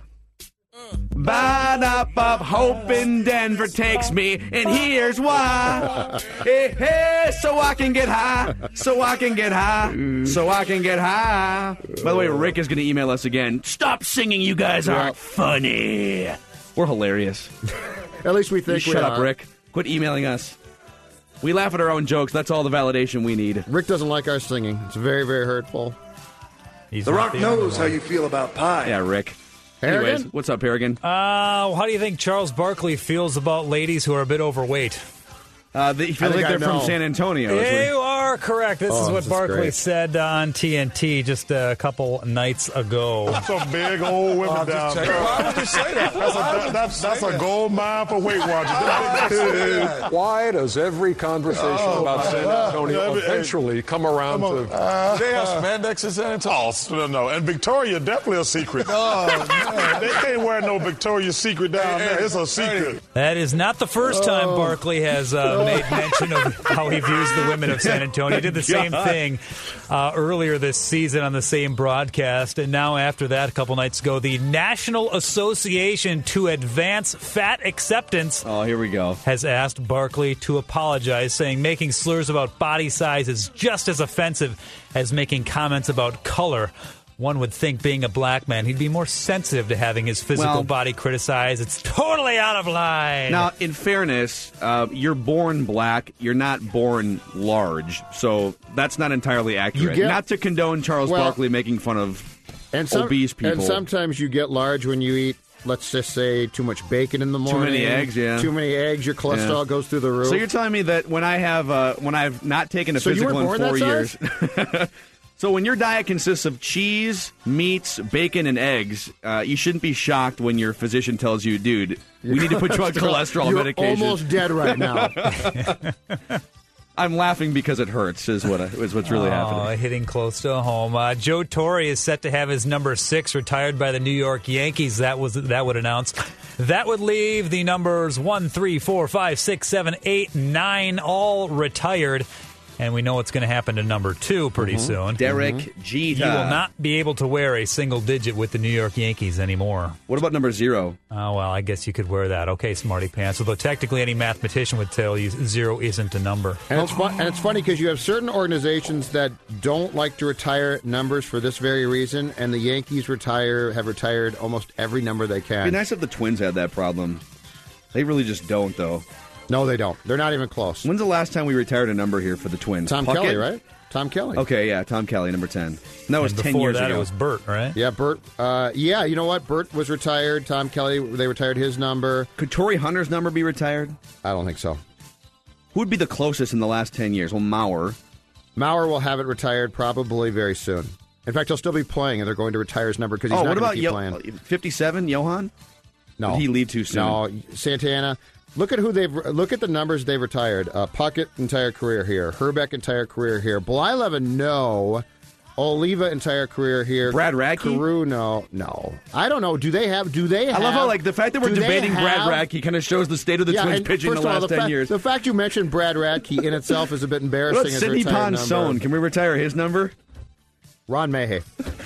Ron Mahay. How about that? There was a guy in the Oh, chat last man, night. That'd our be Vikings hilarious. Chat, Can they just like Ron they should bring in Ron Mahay just for fun? Hey man, we're gonna retire the greatest loogie in Twins history. We're gonna retire your number, bud. You got one more, Harrigan? I've got one more. Did you guys know uh, Plaxico Burress is a big hockey fan, apparently? I know Cordarrelle Patterson is. Oh, Plaxico is. He was uh, watching a little Pens uh, Rangers the other night, tweeted, Pens win! All caps, exclamation point.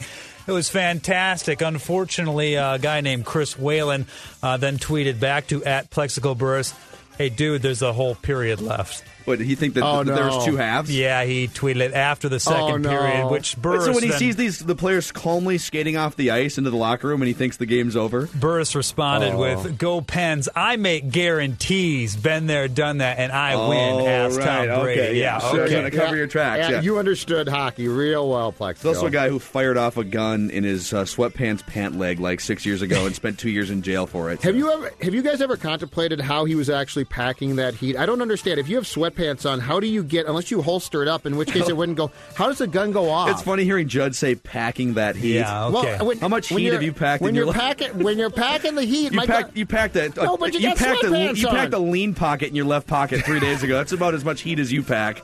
Uh, it was string cheese, okay? So get Oh, off my back. It was a big thing of string cheese. I want to know where he had the gun actually in his sweatpants for it to go off. That- no, I'm just happy to see you. Are you here gonna eat those tots, dude? Let's just move on. All right, let's get to Rick Spielman in about ten minutes. Phil Mackey, Judd Zulgad. Great teammates. And I think they really buying into that. They're investing in each other. Mackey and Judd on E 1500 ESPN. If you haven't signed up for 1500 ESPN rewards yet, well, you're missing out. Right now, you can win golf passes, tickets to beer festivals, DVDs, even a pair of tickets to see the sold out Paul McCartney show at Target Field. Simply head to 1500ESPN.com rewards. Sign up today.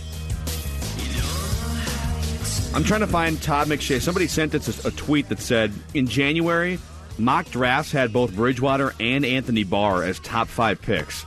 So I'm, I'm frantically trying to find. It's funny how you go to ESPN's uh, draft page, and yesterday they had versions one through six Right. up on the front page, and now they're mysteriously gone because obviously um, most mock draft pundits whiff on everything. trying to find this though. Be curious if they were both projected to be both, top five Hold picks. on. Did you say Kiper and McShay both had? I don't know. Five. I don't know. Now, Kiper basically admitted on Mike and Mike a couple days ago that he does five versions of his draft, and he we go. purposely mixes things up so that he did a draft where Khalil Mack went number one overall, but Kiper never believed it would happen. But he wanted a version where he did. Here it is. This is Todd McShay's mock draft 1.0, December 18th, 2013. Number Okay. one overall, the Houston Texans, Theodore Bridgewater. Number two, Jake Matthews to St. Louis. Number three, Blake Bortles. Number four, Johnny Manziel. They had four quarterbacks going in the top four, uh, or three in the top four picks. Mm-hmm. Anthony Barr, seventh overall, the Tampa Bay Buccaneers. So what you're saying Funny is, how things if this draft, if last night's draft had been held in December, the Vikings would have been lauded as geniuses. And it says December 13th. How many games were played in college football? How many games did each team play in college football from December 13th until right now? One. played one bowl game. One. They played one bowl. so game. why did things? I know the the combine with the measurements and It's whatnot. You have to put some stock into it's that. Manziel driven. We are upset. People are upset. I think the main people that are very vocal and upset are upset because the Vikings didn't take Manziel. I don't think this has anything to do with the players they took. Mm-hmm. I think this has everything to do. I think those who really think about it might be sort of upset they didn't take a corner, but the vast majority of people wanted to go out today and buy a Manziel jersey. But you still can. I mean, those Cleveland jerseys are going to look pretty sweet. and you can they're upset, one. and they are upset the Vikings didn't take Manziel. This is driven by this is driven by the fact the Vikings passed not on a player, a marketing opportunity. So coming up here, Game Show Friday makes its return at Is Rick going to play in that? Is- Rick going to stick around and play Game Show Friday? Should we do that? That'd be Do great. you think he would want a twenty dollar gift card to to uh, Tanucci's? Why wouldn't he? I bet he would love it. Well, let's ask him next. Rick Spielman's going to join the show. Mackey and Judd. Phil Mackey, He's just not scared at all of the big stage. He just can't say enough about this young man. Judd Zulgad, You know, you're a pretty astute guy at times. Mackey and Judd on E 1500 ESPN.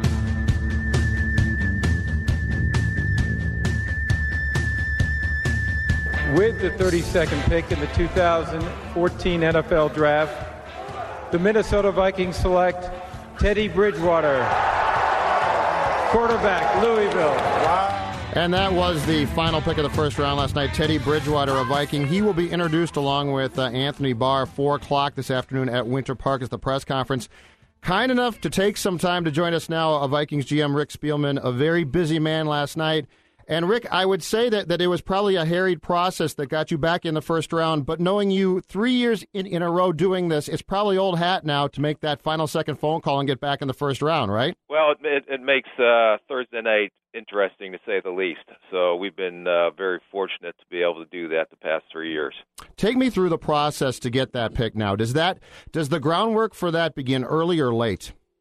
That starts, uh, you know, last night. It depends on where we're at in the draft. Um, last night that started with Philly at the 22nd pick, and then we uh, we started to work down from there. Then we started receiving some phone calls from other teams that were uh, looking to potentially get out of the first round. Did you guys have it in your heads that you were likely to draft a defensive player early? I mean, obviously there was the trading down multiple times might have been a scenario, but grab a defensive player early and then have your pick of quarterbacks late. Is that how you wanted it to play out? we had a specific plan that we wanted to go in, and I knew, you know, in this draft we needed to get some more uh, more things addressed on the defensive side of the ball, and uh, so we planned on going defense first, and then as we watched the draft unfold, um, we wanted uh, to get that quarterback situation addressed. We moved back into the first. There was a couple reasons for that. One, uh, because there was we would get the best of the quarterbacks that were available, and two, by going back into the bottom of the first round and you take that position, you get that fifth year option Mhm. on their contract, which is a huge, huge deal, especially uh, coming in. And if Teddy does not play this year and you redshirt him and you de- develop him, you still have four more years with him. So with that said, and the fact that the Seahawks obviously feel comfortable with Russell Wilson, so they don't mind moving back into the second round. They probably had a for sale sign on that pick all night, huh? Uh, I don't know who else Seattle to talk to. I know, uh, you know, I'm very close with John Schneider, and and I know Pete Carroll real well. So, uh, you know, we've had some conversations even before uh, even before the draft started. To what degree did the first nine picks play out like you guys expected? You know, you just sit there. I think uh, it was pretty clear that those, those guys were very, very good football players that went before us. You know, there was some movement. I think there were four or five trades in the first round, uh, but it was a very deep class in that first round area. And uh, you know, I know we had our sights honed in on Anthony Barr uh, just from what he can bring to our defense in the uh, multiple positions he could potentially play for us. And uh, to take a guy with that type of athletic ability, with that type of speed, and for him to have the production he had in the Pac-10 with only two years of experience, I know uh, Coach Zimmer really, really thrives on the opportunity to work with players like that. So, Rick, if you had gotten up to 22 and and made a trade for that pick there, would the pick have been a quarterback at that point, starting with that one? Yeah, we were talking about the quarterback, and that's similar to what we did um, with uh, Cordarrelle Patterson last year. We thought, um, you know, that he was too unique of a talent not to try to go back and make something happen. And then uh, there were two quarterbacks up there on the board that we felt very good about, and uh, wanted to go back and try to see if we can get one of them before the second day started. Okay, I'll try this then. If you get the pick at 22, is that pick Manziel or Bridgewater? You know, I, I, you sit there and you hear the stuff that's reporting out on the media. The one thing I know as a general manager, when you're trying to make trades, you're never going to tell another team what player you're taking. Mm-hmm. Um, and two, we felt very strongly about both those quarterbacks. Both those quarterbacks were uh, very high on our board, and both those quarterbacks are very talented. Uh, back to the Barr pick for a second. Can you explain to folks? I think. I think the uh, the disdain about that pick is two pronged. One, I think there's a faction of people that, that wanted Manziel badly, and those people can't be appeased. But I think there's also some people today that are upset by the Barr pick because they're projecting him into your defense. The problem is they're projecting him into your Tampa 2 style defense. Uh, We're my, totally different. Exactly, exactly. Straighten out. And, and my first guess is this: if Leslie was still your coach, you don't take Barr. But two, can you sort of just explain what Barr's role could be what as a linebacker about, here? and when we were in our draft meetings, and when uh, Coach Zimmer is sitting there, and we're talking about the players, he is actually drawing diagrams on the board next to the uh, draft the draft board on this is how we can specifically utilize this player. Now, when he comes in here, you know they're going to have to figure out what he does best and, and what he can do. But I know when you watch him on the field, um, you know he is a unique athlete where not only can he come off the edge and rush the passer, now does he need technical work? Uh, yes, he does. But also, when you watched him on the, the tape and you see him from a stack position and you see the athletic ability when he drops in coverage, uh, you see the athletic ability when he blitzes, and Coach Zimmer is a big blitzer uh, when he gets matched up with running backs.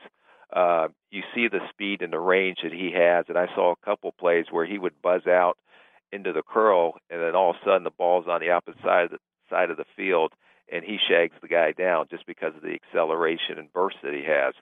So if you can take a guy with a lot of those traits that are not coachable and put him in a scheme with Coach Zimmer's scheme, who does multiple things with players, uh, it's very exciting for our defense.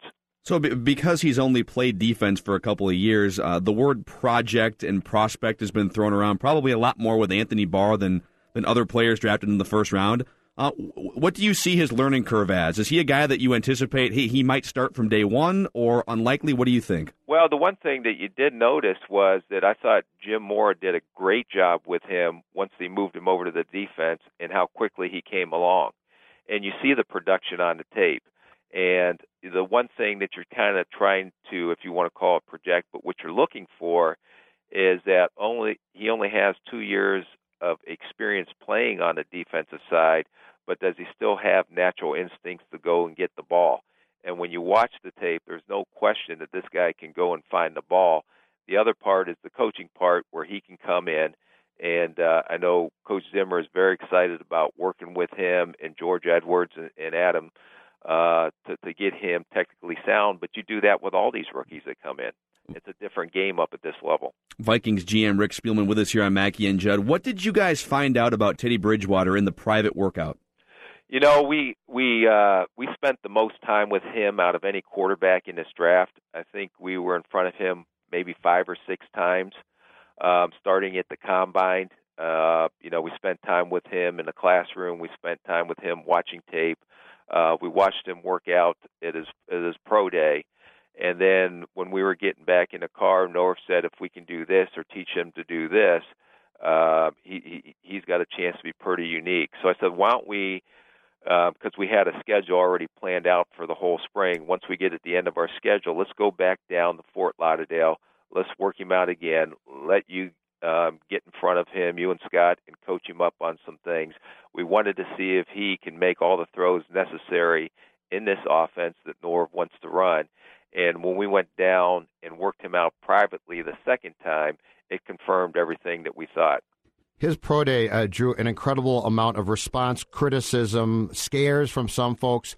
Rick, how legit was that? And, and I guess I would ask this too: How much do you guys put into a pro day?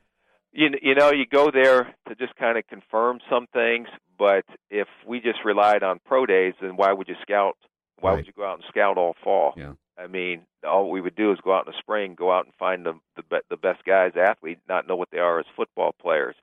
The thing that was intriguing about Teddy was that I had an opportunity to see him play live three times, twice uh, in 2012, and then once this year. And every time I had an opportunity to go see him and watch him live and watch him in pressure situations, and I, I mentioned it last night that game at Rutgers at the end of November in the cold when uh, he came in off the bench.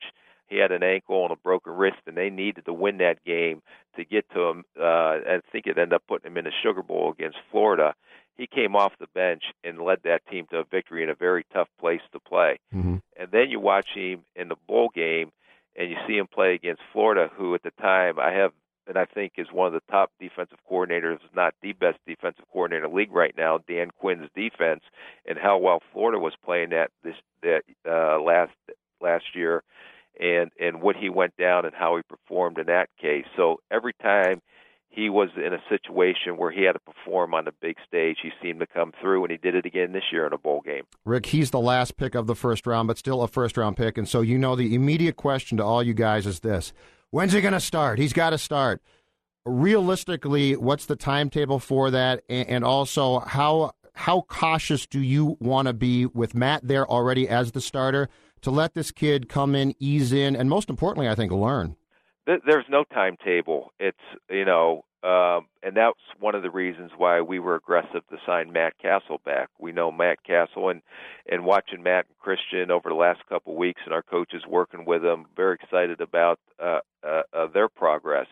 So by bringing Teddy in, if he's you know, they'll get an opportunity to work with him. There's no rush to put him in there until he's ready. And when he's ready, those coaches, the coaches will determine that. But we're going to play the best guy that gives us the best chance to win. Uh, leadership qualities. Is Teddy a leader? Yeah, I have no doubt about that. Uh, he may come across a little bit as a quiet type personality, but you you find out that leadership stuff uh, when, and that's why I think it's very important for me to at least get out and see some of these college games live because you see them in the situations they're going to have to face. You see how they react uh, with adversity. You don't see that on the tape. I mean, you can watch the tape and judge all the talent, but when, especially with the quarterbacks, when you can go out there and watch them live and see when they're, you know, when they're facing a blitz or he takes a shot, uh, uh, how's he respond? How does he interact with his teammates on the sideline? What are the coaches saying about him? So a lot of those things you can only get if you go out there and see these kids uh, live. I would think those qualities are the, that that's the art form of trying to find a quarterback. Because you look at the best quarterbacks in the NFL, whether it's a Brees, a Manning, a Brady, uh, th- they're all sort of galvanizing figures who can lead a group of, of 52 or 53 guys. And so d- is sometimes I wonder if you get 15 minutes or whatever you get face to face, but you get the private workouts.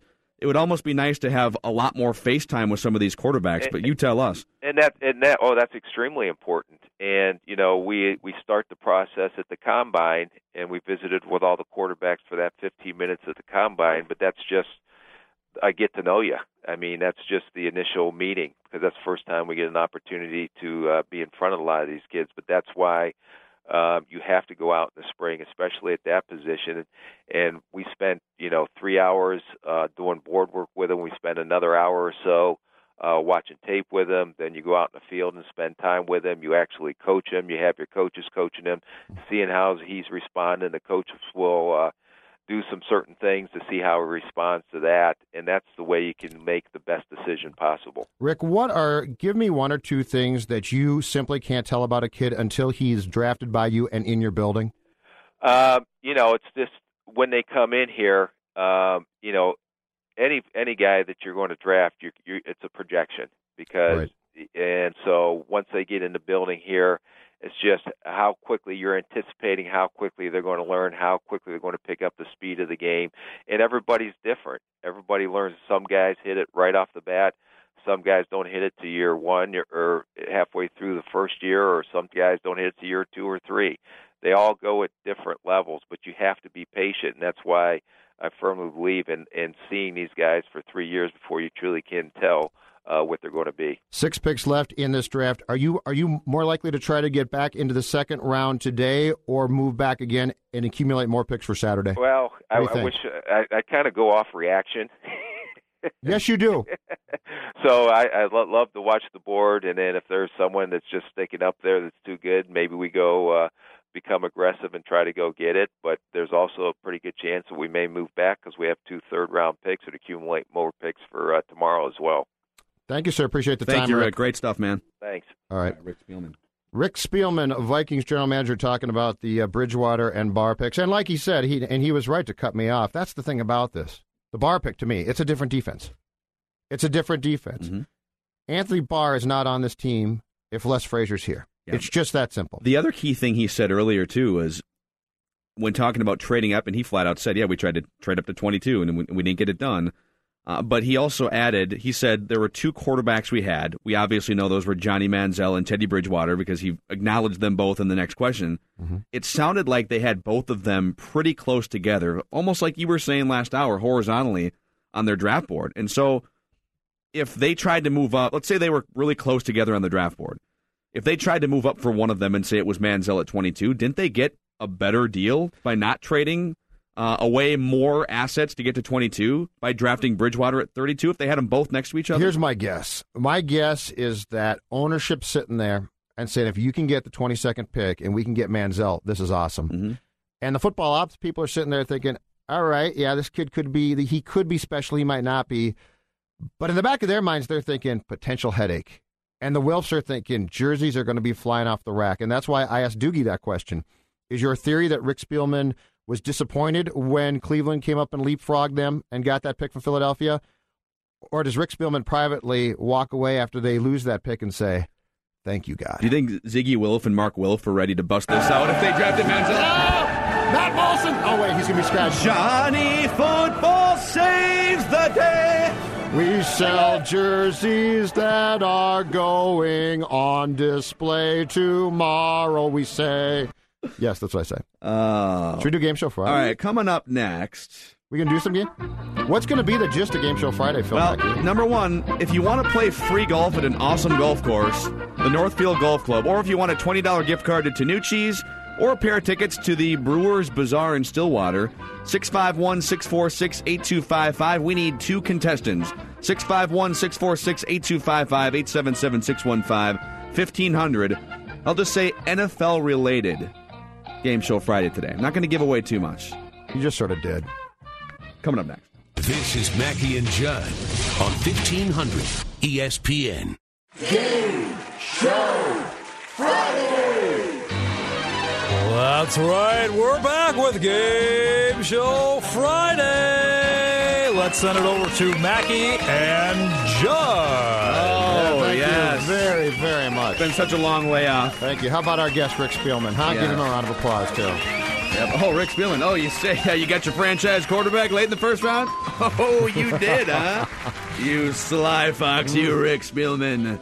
All right. Game Show Friday's back after a two week hiatus. Here's what we're playing for today. We've got David and Tim on the line.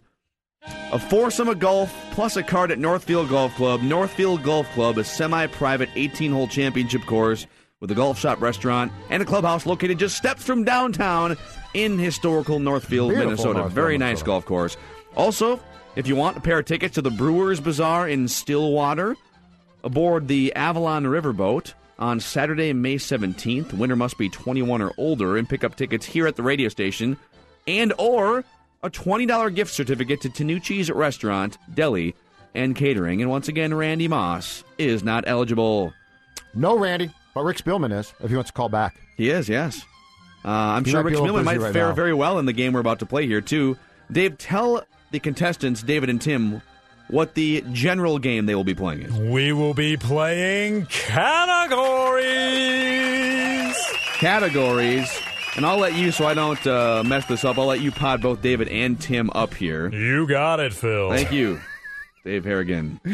He's playing hurt too. Don't forget that. He should do stuff you should know about in the game show voice. And Charles Barkley last night. Charles Barkley doesn't like fatties. Do your Barkley, Harrigan, real well, quick. that's terrible. Them fat people in San, San Antonio, that's awful. And a bunch of knuckleheads running around eating churros. That's really good. Oh my god. That's unbelievable. Oh, nice Uh, work. David on line one, can you hear us? yes. All right. Tim on line two, can you hear us? Yes. Alrighty. Here is the categories game you will be playing. It is a Vikings draft centric categories game. The way categories works is we're going to throw out the name of a category. So you know, uh, name a, uh, a an NFL team with an animal on its helmet, and you would name whatever Buffalo Bills, and you guys are going to go back and forth until somebody blinks. Understood? Yep. Okay. Yep. We're going to start with David because he's on line number one. So, David, you're going to name one thing from the category I'm about to list. And, Tim, you have to answer. You guys go back and forth. Uh, now, because, David, you're going first, if you miss one, Tim has to answer in order to win the point. Are you guys ready? Here we go. The category is In 1998, the Vikings drafted Randy Moss in the first round. Since then, they've taken 18 more players in the first round, not counting last night. David, name one of those 18 first round picks since 98. Chad Greenway. Chad Greenway is correct. Tim. Christian Ponder. Christian Ponder is correct. This might go a while. Back to David. Adrian Peterson. Adrian Peterson is correct. Tim. Um, that is going to be um, uh, Khalid, the, the offensive lineman. Say, you- say, say a name. You came close. Matt Matt Khalid. Well, that's close enough. Matt Kalil, we'll give it to you. Kalil. Uh, back to David. Percy Harvin. Correct. Tim. Very confident. Um,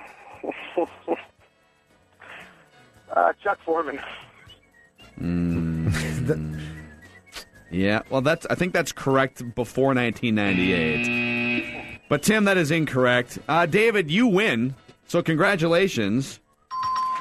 But just for fun, David, how far can you go down this list? Kyle Rudolph. Okay. Uh, that's actually No, incorrect. he was second He was a second round round pick. Uh, the other options would have been Michael Bennett, Daunte Culpepper, Sharrif Floyd, Chris Hovan, Erasmus James, Bryant McKinnie, Cordarrelle Patterson, Xavier Rhodes, Harrison Smith, Kenechi Udeze, Demetrius Underwood, Kevin Williams, and Troy Williamson. Ugh. Tim, uh, stay on the line because you will still win a prize for at least being fast You to call just- in. You just ruined everyone's day with that last name. I know. And David, congratulations. You are the winner of today's Game Show Friday. By the way, the uh, I want to say that Fox Sports gave the Vikings 2005 draft Erasmus James, Troy Williamson, an A. Like it's just a straight up A. They like Uh, that, that Monday after the draft. I think they gave it an A. That's all you need to know. You know before what? you get too upset. A question I, I forgot to ask this to Rick Spiel. Maybe we can just call him back and pester him for 15 more minutes. I would have liked to have him answer. Yeah. How much does your draft board on a season by season basis change from when college games end in January? So wh- whatever your draft board is in January, yeah. How much does it change in those four months leading up to the draft? I mean, I'm sure you you red flag some guys that you get to meet face to face. You find out information. You say we're not going to draft that guy. But I wonder if you have just based on what you saw in film and what you saw in college, Yep. if you would move, say, Anthony Barr from oh fifth on our draft board to well that guy had a bad combine and a bad workout, he's down to 25th. I don't think you'd move a guy that far. You know what might move players more than you'd think? The interview process. I wouldn't be surprised. Now, would it move them drastically? Probably not. Yeah. But they do, as you just mentioned, they do red flag some guys. So they'll take a guy. Supposedly, from what we've been told, they don't care if you're supposed to be a second round pick. If there's something wrong with the person, they're just a bad guy, or they dig up information, they will just take him off the draft board. So I would say it probably moves in slight fashion more than you would think, but do they alter it in a major way? Probably not. You remember what he said? They reset it, so What, it's yeah, not that what. Rick said about the FaceTime with quarterbacks too, how you get the 15 minutes at the combine, and that's really nothing more than, hey, can I get you something to drink? Cool. We're going to answer some questions from us. It's just a, a basic handshake, get to know them. You ask them a bunch of questions, and some of those questions Well- we've heard are kind of awkward, but you don't really get to find out the leadership qualities of somebody within 15 minutes. I forget what the exact circumstances with Christian Ponder were, but I know the going back to Florida deal to basically say, okay, we think we like this kid, but we got to go back on him. That was Percy Harvin. Right before the 2009 draft. I mean, right before, maybe the weekend before or the Monday before. Yeah. Brad Childress went back down to Florida and went to Harvin's house and talked to uh, mom and dad, who, by the way, were great people. His family was a great family. And so he and Childress went back down there and talked to all of them, sort of recanvassed the whole thing, and they said, "Okay, we'll take him." Yeah. Now, now was he a headache, figuratively and literally? Absolutely. Was it worth it? Absolutely. Coming up, we haven't ignored Wild Blackhawks Game 4, even though we've kind We of ignored sort- it so far. We sort of have, but we've had to. Uh, Jess Myers will join us at the top of the hour. Uh, Souhan with more draft discussion. We've got questions of significant importance, too. And Derek Wetmore will come in studio and hang out next. Mackey and Judd. This is Mackey and Judd Please rise for the Zamboni.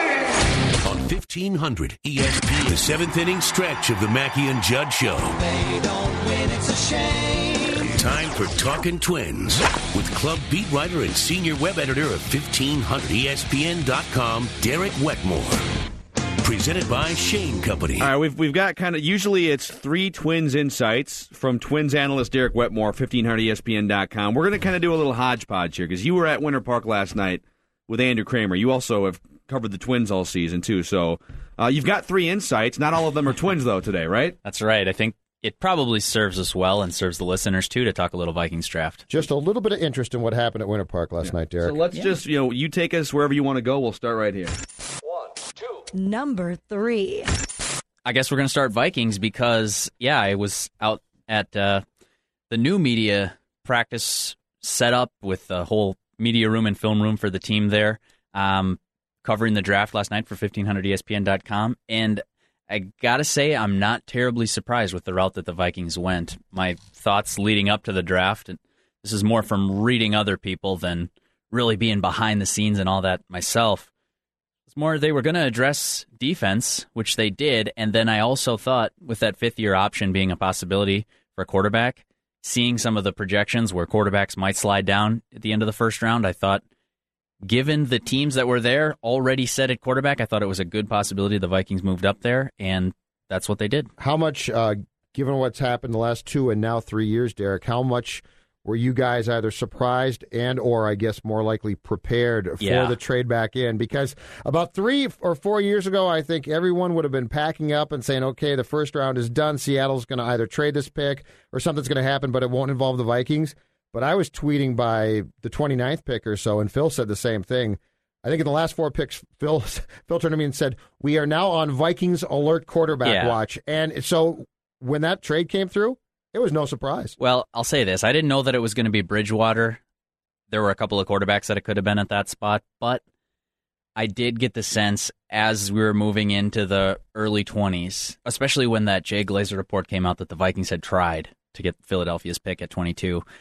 We all were looking at each other in the media room because ordinarily, Judd, this is to get a little bit behind the curtain. Your day would have been done. We'd all written our Anthony Barr story. We talked about how the Vikings addressed their defense. In fact, I think you guys even shot a video before the Bridgewater pick. We did. So we're all sitting there in the Winter It's Park media successful. room. Questionable. We're all sitting in the Winter Park media room thinking, okay, is our day done or is the biggest news about to break? There was just that pervasive sense, and that that is uh, Rick Spielman's track record. And is and I I like the more I think about it too, and the more that you know, we talked to Rick Spielman for 15 minutes earlier this hour. I like what they did. I, who knows if these players are going to pan out, but I, I don't think you can be. Would it have been fun to watch Johnny Manziel? Absolutely. But for anyone who's sitting here today, 100% sure that the Vikings passed on the next great quarterback in the NFL, you cannot possibly be sure about that, especially when all of the quarterback starved teams in the top 15, including the Browns the first time around, by the way, all of them passed on Johnny Manziel. The only people who thought Johnny Manziel was a savior type quarterback are fans and media. End of story. The, the teams didn't think that, or they would have taken him in the top 10. Somebody would have traded up from lower in the draft, or somebody who needed a quarterback in the top 10 would have taken Johnny Manziel in the top 10. Phil, you want to pick your mic back up after that? Is that a mic drop there? right there? Yeah, Yeah. I think Drop. I think we probably Well, move on to move- twins move here on to too. this right here. Number two. Number two, I do need to talk about the as I tweeted yesterday, cluster bleep of a roster for the Twins right now. Yeah, they are hamstrung by injuries, and it seems like an incredibly unlucky way of how many outfielders they've had go down. From Sam Fuld, Aaron Hicks, Josh Willingham, Oswaldo Arcia. You know, that is going to be a big blow to any team, but the Twins were ill prepared to deal with that kind of a that, that wave of injuries. wrote about that in my five thoughts column from yesterday's game. Did you see the starting outfield yesterday? I know we were all NFL draft Yeah, centric. Chris Herrmann in uh, right. You had what Escobar in center. Yep, and Jason Kubel in left. And that yeah. Kubel in left is fine. You can make a case that none of those three guys should have even been on the 25 man roster to start the season. Like all of those guys were bubble guys on the Mhm. 25 man roster to start the season Guaran- at different positions. I guarantee that's not what the Twins had penciled in. Now, they lost Alex Presley on waivers. They lost Darin Mastroianni on waivers. Now, in a vacuum, those moves aren't terrible. They're guys that fringe major league players, probably fourth outfielders at best. And it's possible that the Twins decided we don't have use for them and just cast them off. But with the wave of injuries that the Twins have sustained, both of those guys would look good in Twins uniforms right now. Explain this to me as a guy who's around this team quite a bit. Roster construction wise, okay. So let's not take any. Let's not take any one player in a vacuum. Let's broaden this thing out. Simple question: What are they doing? no, Well, I'm dead serious. what, a- what are they doing now? Now, if if Matt Guerrier was the only guy they brought back, and they said, "Oh, we just want to bring Matty back," and it's just one guy, you know, you might not like it, but it's one guy. But he's not one guy they're bringing back, and ex- I just want to know uh, from somebody around there more than I am, what are they trying to accomplish? Yeah, I, I I laughed because it's a simple question, but it's not a simple answer. I I- don't know exactly what the answer is. Uh, they did make moves yesterday to try and amend to kind of ameliorate this situation. They demoted Chris Herrmann, who might not be able to hit at this level. In, in fact, probably can't. He was valuable because of the flexibility he had. Uh, they also demoted Pedro Florimon, who I'm comfortable saying can't hit at this level. So they're they've got two roster moves coming today that will give them some added depth and some replacements, some bodies. Uh, Aaron Hicks is eligible to come off the concussion disabled list. I don't know if that move's pending. That might be coming today. Another guy who's not on the 40 man roster, but might be worth adding to this lineup right now, given how he's hitting at Rochester, is Chris Parmelee. If those are your two saviors, though, a month and change into the season, something went wrong in your offseason planning. I, to, just back to Judd's question about what are they doing with the roster. I've wondered that too. And it's not like these are make or break moves. All right, you lost Alex Presley. Your franchise is doomed. They lost Brooks stuff- Raley yesterday too. By the way, he was and they, claimed off waivers. and they exposed Chris Parmelee to waivers. And most Mm-hmm. fans are going to say, "Well, who cares? Chris Parmelee." Okay, but Chris Parmelee's like 27, and so it, when you're exposing outfielders and players who might be borderline major leaguers, but you know maybe there's still something there, who are 26, 27, 28 years old, for 34 year old Jason Bartlett, 35 year old Matt Guerrier, even Jason Kubel, who's off to a good start, so it's really tough to knock that move. It's just it, it doesn't make a lot of sense. It's almost like they're they're patchworking a little bit recklessly, waiting for the Byron Buxton Miguel Sano crew to get here next year without even really giving. Like, would you rather have on your roster, for instance, Jason Bartlett or Alex Presley, or Jason Bartlett or Darin Mastroianni, or um, Matt Guerrier, or give a guy like even Deolis Guerra a shot? The, guy, the guy's been in your system for God knows how many years now, seven or eight. You know, why is Matt Guerrier getting a shot over somebody else? Are, is there just nobody else in their 20s who's ready to come up and throw a few pitches in the major leagues? I don't know. It's not a make or break thing. It's just a head scratcher. It's a weird roster given where they're at too, and they're rebuilding. You'd want to take talent, uh, take a chance on talent rather than patchwork. Is there going to be a third catcher at some point because Pinto has to play on a daily basis? I think Judd, even if there's not, I think Pinto's got to play almost every day. You got to get So his you- you bat bite in the, You lineup. bite the bullet, and worst case, hit the pitcher. I don't know if Ron Gardenhire is going to, but that is what I would do. You want to see 500 at bats for And Pinto. here's the thing. You know what? If he, I- I've does, got- if he doesn't, boys, that's that's. Well, I've got real quick. Yeah, I've got you breaking news. fireable Yeah, offense. breaking news. Breaking news. Your backup catcher probably isn't going to get hurt. I should say your starting catcher probably isn't going to get hurt. And if he does, and you have to move your DH over to catcher for one game, you're fine. But he's it's going to have not to a do big it. deal. But he's going to have Suzuki deserves to catch, right? He's a very good catcher, defensive catcher. That's fine. And I have no problem with Pinto DHing, but he's got a DH. We can't. He can't become the backup catcher because you don't have a third catcher. Hey, Dave. Mm. Sorry. Number one. That's I'm high maintenance with the breaking news I'm thing. sorry. David. Dave's over there just just like He's trying to make reining look in my high maintenance. He's trying.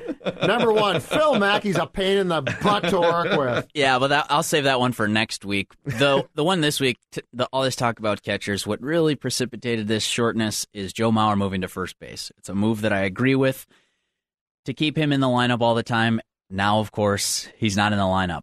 But my point on Mauer that I want to get to, and I wrote about yesterday in my column, you can go bash me there for that if you'd like. The angst over Mauer not playing this week is incredibly misguided. I've seen a lot of fans just blowing him up on Twitter. Our colleagues are guilty of this as well. I think it's fair to question Joe Mauer's durability, but I think when you talk about concussions and you talk about an injury like back spasms that personally I know nothing about. Well, Tiger Woods. Tiger Woods is not playing golf because of back spasms. I mean, Tiger Woods had to withdraw from tournaments because of back spasms. So m- my point is, I don't know what it's like to play baseball through these injuries. I think it's entirely unfair to criticize him for not being able to go in the lineup. I think the perception is that he's just babying it, that he's milking an injury. And my point is, how the heck can you know that? How how can you know what his threshold of pain is right now? How much he's suffering and how able he would be to even play baseball? Okay, here's my problem though. It's a back problem. DL him. Sure. Make a roster move. Oh, that's fine. I, my my bigger problem is the So tw- blame the Twins. Right, Don't but- blame but- Joe but Mauer. once again, we're talking about a trend here. If this was a one-off and Mauer, and they usually DL'd guys quickly, and they didn't with Mauer, you might say, okay, it's Mauer. But this is the trend. Yeah. Oh, it, it's going to be a couple days, and then yesterday, Gardenhire. It's the tip. It's they always walk us down this path. Yesterday, well, if it's not good by this weekend, we might have to deal. No, it's a back problem. Put him on the DL, and you know what? With Mauer, it is unfair because we know who he is. We know he's going to miss time. It's inevitable now. It's inevitable. It's going to happen. Put him on the DL. Make a roster move. You had one bench player yesterday. yeah, and That's he not a can't major. play. and, and- but that's not a major league. That's not major league ready. Yeah. Well, Pedro Florimon was the only guy on the bench yesterday. I, I don't know what the origin of this kind of long-standing problem now, where you think a guy's going to be day or two. I heard uh, Dan Gladden talking on the radio yesterday with you guys about it's just the culture there. I don't know if that's true or if there's just some bad luck misdiagnosing some of these things, like Josh Willingham's tiny fracture, Oswaldo Arcia's wrist. I think they genuinely thought these guys were a day, two days, and turned out to be several weeks. Yeah, and with Mauer, I think the reason why they're delaying the DL stint is because they really, whether it's reasonable or not, want him to play like 155 Mm-hmm. games. And if they DL him, they know that he can no longer play 150 games. And his bat is so good that if he could play tomorrow, it's absolutely But worth it, it. it, it's a back problem. Once again, I'm not a doctor, but I can tell you two things. If you get hit by a pitch, it's 2014. Get an MRI the next day. Don't wait a week. And if you have a back problem, more than likely, DL the guy. Back problems don't come around in a day or two. Judd's not a doctor, but he did stay at a Holiday Inn Express last night. I've So covered that's sports good. long enough. I can figure it out. Phil Mackey, What are you, 11? I'm I might be 12. Yes. Judd Zulgad. Who was he trying to trade? Yeah, he, He's the president of the Lose Brothers. He still has. Mackey and Judd on 1500 ESPN. This portion of Mackey and Judd is brought to you by Comcast Cable. And let me uh, remind you the all new fifth season of the primetime hit series Rookie Blue begins this summer on ABC. Arm yourself with every episode from the smash hit fourth season with the new Rookie Blue complete fourth season on DVD. You can win the complete fourth season of Rookie Blue courtesy of Entertainment One. Just head to E 1500ESPN.com rewards for your chance to enter and to win. So, Phil Mackey, we have uh, rounds two and three of the draft coming up tonight. And then, of course, the rest of the draft will be um, tomorrow. Six o'clock for our coverage here on 1500 ESPN. Vikings now don't have a second round pick. They have two third round picks, 72nd and 96th. The 96th pick is the last pick of the third round. It's the Seattle pick that came to them in the Percy Harvin trade. I think some people think the Vikings might try and get back in the second round, but my guess is with only six picks left in the entire draft, Spielman, if anything, might trade one of those third rounders and try and get more picks on Saturday. Well, what do you I think, think- that's how he likes to operate now. What do you think the next objective is? Cornerback? I mean, they've got to get a cornerback, whether it's a third round guy. Although their track record on third round Yeah, cornerbacks was has been say- atrocious. I was, you know, I would say starting, honestly, starting in round three, if you're the Vikings, I don't think you draft for need at all. I think you draft best available player. I really do. Now, I've never bought into that whole thing of, oh, we never draft for need in the first or second round. Of course you do. You wouldn't have taken Christian Ponder in the first round. You Yeah. tipped your hand right there. But don't you think when you get to round three, you're far better off just saying, this is our top rated guy and because you can never in this league it's not like it's not like you have enough depth at one position you say oh we don't need any more depth no good young players there i think in round three if they do not get back in the second round and their first pick is tonight 72nd overall i think you start looking at who's the best guy Yeah, who's I- the best I- athlete I'm torn. If but if if it's if the DB is close to the best, Oh, I well think then- you go there. Uh, here's just a. I'm going through Pro Football Reference, the Vikings draft history. Cornerbacks drafted between rounds three and five for the Vikings. This is we not- can include round two, I guess. They don't have a second round draft pick, but let's include round two as well. Starting in 2012, Josh Robinson, Robert Blanton, yep. Brandon Burton, Mistral Raymond. That's a safety, obviously. Chris Cook. Yep. Oh God. Well, go- Asher Allen. third rounder go back before then third rounder marcus mccauley Marcus No, McCauley. you don't you he was don't the, the training camp master. Yeah. No, you can't force that one. That's what I'm saying. Take the best athlete available. Jess Myers talking wild next. Phil Mackey, The combination of toughness and productivity. He's very good. Judd Zulgad, Judd's kind of the Elizabeth Taylor of his day, isn't he? Yes, he was uh, great yesterday. Mackey and Judd on E 1500 ESPN. We've given ourselves a chance to to even this series up and to you know to go back to Chicago and hopefully put a little bit of pressure on those guys. So we know that uh, that they recognize the importance of the game, and as do we. That's Mike Yeo talking about Wild Blackhawks. Tonight, we've, of course, been draft heavy today talking Vikings, but the Wild and Blackhawks, a pivotal game in the series at the X tonight. And uh, Mike Yeo referring to the fact that we are now assured of a game five in Chicago. I saw a tweet from the Wild yesterday, Phil Mackey. It's definitely going to be an evening game. It's not going to be another afternoon start. We don't know face-off time yet. Joining the conversation now, a man who's going to have an extremely busy day, Jess Myers, who, uh, does a great job covering the Wild for us, 1500ESPN.com. So you are up north fishing right now. You're going to get in the car, drive home, and cover tonight's game, correct? I'm up at the Governor's Fishing Opener, uh, sitting here in the rain in the lovely Brainerd Lakes area, getting uh, stuff prepared here for my uh, other job, working for Gander Mountain.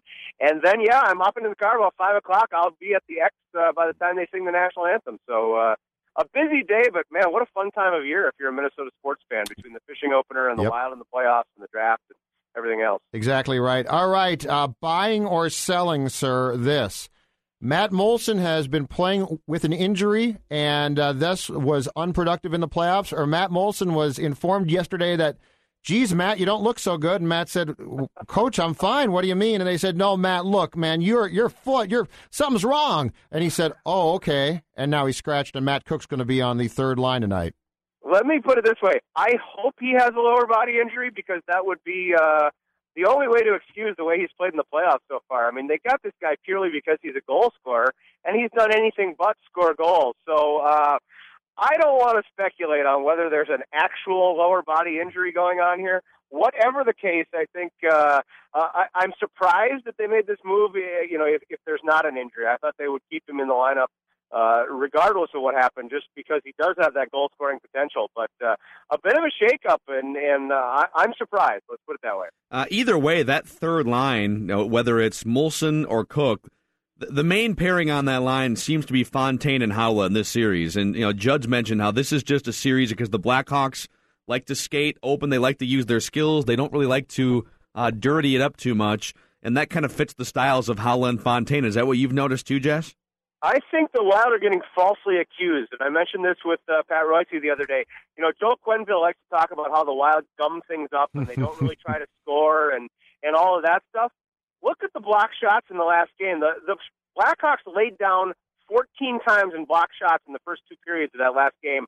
Uh, they were the ones playing the gum up defensive system just as much as the Wild were. So, uh, you know, I agree the Wild like to play that way, but Chicago played that way the last game as well. Quenneville gambled and lost in game three, Jess. There's no question about it. The Blackhawks came here, and I said this at the time. We talked about this during the game. First and second periods, which were pretty boring. They, they weren't terrible hockey. They were just boring because they were played in the neutral zone, was based on the fact the Blackhawks wanted to come here, and unlike what Colorado did, they didn't want to try and make things exciting. They wanted to bore the crowd in the wild. They wanted to score two or three third period goals and go up 3 0. What happened was they lost that game, which makes tonight to me very interesting because Quenneville is a darn good coach, and I don't see any way he comes out with that same game plan, which means the Wild are going to get the Blackhawks best tonight from the face-off, which should make tonight's game a lot more fun. Yeah, it was interesting talking to some of the Blackhawks players after Game Three when you know the the Chicago media is saying to uh, to Crawford, for example, uh, you know, do you do you regroup at this point? And he said, you know, I don't know that we need to regroup so much. It's not like this is a team that had been playing bad. They had won six consecutive playoff games coming into that one. So, you know, yeah, I, I think you're absolutely right. It's like, hey, let's try something a little different. Let's see if we can win this way. Okay, we can't. Let's go back to what uh, got us here, which is the fast skating stuff and, and trying to beat you with their speed. And we all know they have plenty of that. So I do think we're going to see a different approach by Chicago tonight. Is it possible Nino Niederreiter has been the Wild's best player in the playoffs so far? I wouldn't call him the best player. In spurts, he has been, uh, you know, the key to their offense, especially when you've had some of the, the usual suspects shut down the way they have been. You know, when, when you take Parise out of the mix and you take Koivu out of the mix and you take Pominville out of the mix, and we talked about Moulson already about hey, now he just hasn't been part of the offensive picture. You know, if you're going to score goals, they have to come from somewhere. You know, Niederreiter's a guy that was always uh, tons of potential when he was with the Islanders, but just didn't really ever do anything. Now he's showing that potential, especially when you pair him the right way on a line where he can move the puck. Okay, did the Islanders, for both you guys, did the Islanders kind of give up on him, or were they that enamored with Cal Clutterbuck? I like think he was 21 years old. Gar Snow's yeah, a bad I, I GM. think they gave up on him. Garth- And, and consider the fact that he was in the AHL all of last season Yep. and couldn't. You know, I joked about this on Twitter, but man, how could you crack that rock solid Islanders lineup last Right? year? They, they did make the playoffs, but man, you, you didn't think that they had a glut of goal scorers where they had to send him down to to Bridgeport or wherever he was uh, for all of last year. I think they had given up on him, and I, I think it's pretty obvious that they did so too early. Hey, Jess, it's no secret. Garth Snow is stealing money. He's a ter- he's an awful GM. He's a lousy GM. You know what? Good for Chuck Fletcher. He fleeced him. Good for him. Uh, tell me this: you uh, you obviously cover the Wild, but you also watch a ton of college hockey, and that sport is a passion of yours. When you watched Erik Haula play for the Gophers, time and time again, did you start to come away with the impression that this guy might be this effective a pro player? I thought he would be an effective pro player, but not this quickly. Um, I really thought that he was a guy that was going to need a year or two at the AHL level, getting used to the pro level of speed and the pro level of physical hockey. Now, his speed has translated immediately to the NHL game, and that really surprises me. And we've seen guys, you know, burst on the scene with speed before. Uh, Jason Zucker last year comes to mind, but you know, had a much less complete game to him. Haula is a guy who can read plays and and and read the offense a lot better, I think, than than other guys his age. So I'm not surprised he's being an effective pro player. I'm just surprised that he's doing it, uh, you know, a year out of college. Jess Myers covers the Wild for E 1500ESPN.com. He's with us here on Mackey and Judd previewing Game 4 Wild Blackhawks tonight. Let's put ourselves in the skates of the Chicago Blackhawks for a second here. So you, you've got a 2-0 lead in the series. You come into the X and you pretty much get whitewashed 4 nothing. Wild control the game. What should Chicago do? What do you expect them to do to kind of counter here after a couple days off? Well, I like the fact that Quenneville's one of these guys that jumbles his lines, you know, three, four times a period, it seems like. We're going to see a, a greatly revamped Chicago lineup.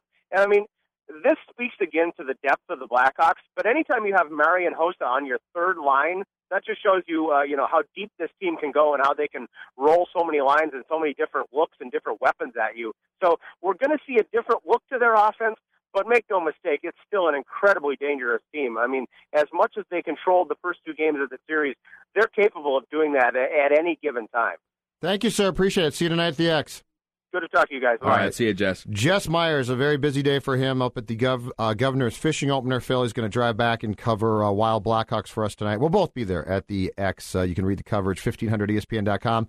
And like you said, a lot of good Vikings coverage up at our website, too, including our conversation at 11 o'clock with Rick Spielman. If you missed it, you can uh, go hear that. It's posted right now. Late programming note, boys. Questions out for today. Really? Yes. Do you know why? Chad Greenway is going to join us. Okay. At uh, 1235. Look at you over there booking guests on the fly. I want somebody. I, I want him to explain the fact that he's not really going to lose his job. This whole thing is sort of maddening to me because there's just all these assumptions about what this means. The Barr pick. I want Chad to explain firsthand because Chad uh, was there for the camp last week. He's not really losing his job. It's not really. This is not a threat to Greenway's job. He's actually getting help at linebacker. Should we do? uh Do you have a couple impromptu questions right now, Dave Harrigan?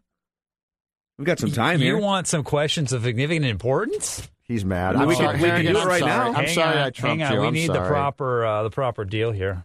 Now on Mackey and John. Do you believe in past lives? Did we ever really land on the moon? Questions What are the six degrees that separate you and Kevin Bacon? of significant importance. I've got a couple for you. How about this one? Uh, when does Teddy Bridgewater start his first game for the Vikings?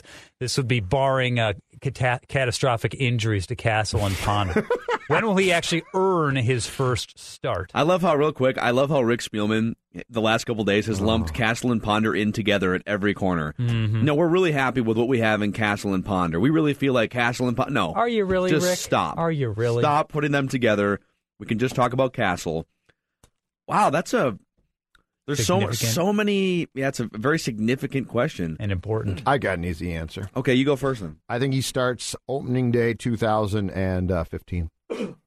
I think if everyone stays oh, Aren't you healthy, an optimist? if Cassel is if Cassel can play even decent next season, I think part of the problem with Ponder was, and you know what, we all pushed for him to start, so we're all at fault here. Nobody, when McNabb was as bad as he was, nobody said, "Oh man, why are you starting Ponder now?" But I think given there's no way the Vikings that Spielman at least didn't learn some things from the Ponder mistake. Now Norv Turner's a, a very different coordinator. We have far more faith. I would say offensively, you name me the last guy that we had this type of faith in. Certainly wasn't Brad Childress. It wasn't Bevell at the time. It wasn't Musgrave. And Frazier was a defensive guy. I think we are going to have far more trust in how Turner approaches things. And I think they're going to let Bridgewater learn for a season because if the second you start him next year, I think you put unnecessary pressure on a guy for a team that if they don't make the playoffs, no one's going to freak out. I say opening day 2015. I think people are going to be really disappointed if this team doesn't make the playoffs with the defensive additions, with the new coaching staff, with all the weapons on offense. And this shifts all the pressure over to Matt Cassel to be the good Matt Cassel, the 2008 2010 Matt Cassel.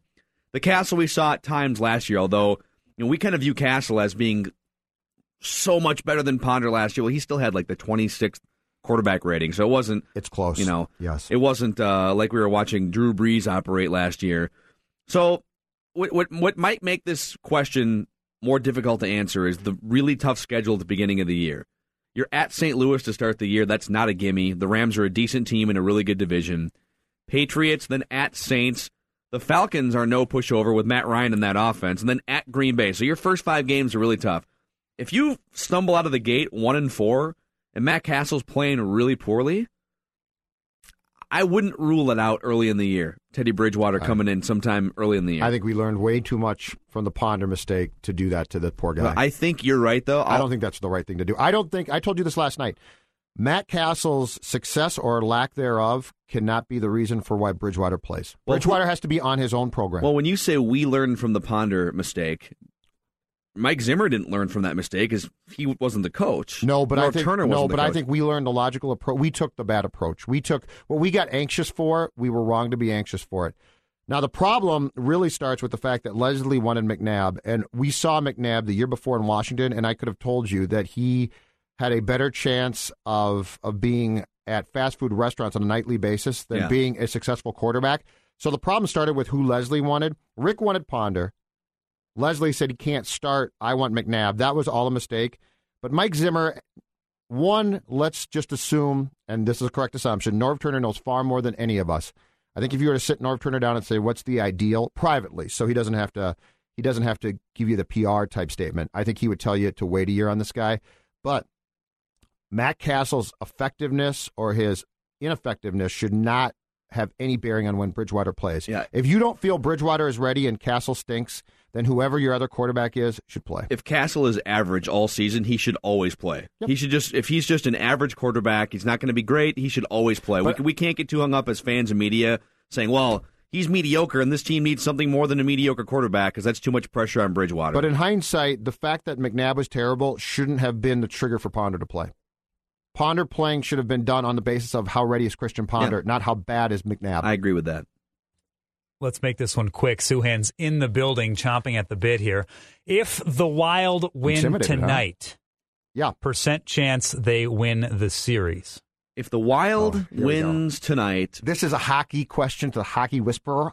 I'm getting out of here. There's no Boy, reason for I'm me not- to be here. I here. haven't put much thought into this. This is not a hockey whisper. This is a this is not the hockey whisperer speaking. It's just plain old Phil Mackey. Okay, it's just plain old Phil Mackey. Hockey whisper. I'm just spitballing here. Okay, just spitballing. But if the Wild wins tonight, I'm gonna say that they win it all. 100 percent. 100 percent. The headphones just came out of the jack. but I'm fine. He can't hear anything. Hockey whisper. Hockey whisper. 100 percent. I'm going to say if the Wild wins tonight, the chance they uh, win the series is 45% because they still don't Oh, have home. 45, huh? Not like 40 or 50. Okay, how about how about 48%? 43.7. How about 48%? Hey, if you look at the statistics, Well, hold on a second. If they hold on, if they win tonight, then it's 2-2. You Big go math. back to Chicago, Attaboy. back to Minnesota, Math back to Chicago. Yeah. That means Chicago, even if the Wild wins tonight, Chicago still maintains home ice. Where I think the percentage goes up huge is if the Wild can win game five. This is why I said to Clayton Stoner yesterday game one had to kill you because game one is a game you steal. Think about this. If they win game one, right, you take home ice away. You got to steal a game in Chicago. So 45% right now, but I, rem- I reserve the right to recall that vote based Well, on what happens sh- uh, Sunday night. you're telling us there's a chance. We'll talk to Souhan next. This is Mackey and Judd on E 1500 ESPN.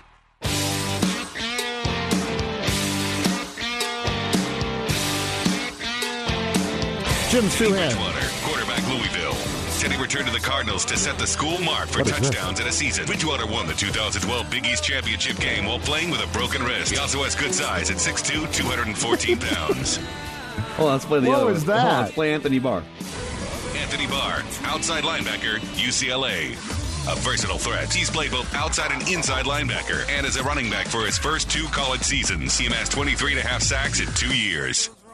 Jim Souhan, does that not sound like something that you would have heard in about 1984? Well, if if they had used that if they had used that voice last night to inter- introduce their picks, I would have been all in. I mean, he sounds great. Anthony Barr is a heck of a player and a great guy, a great all around guy, too. Give me rewrite. Uh, your overall thoughts on the Vikings' first round?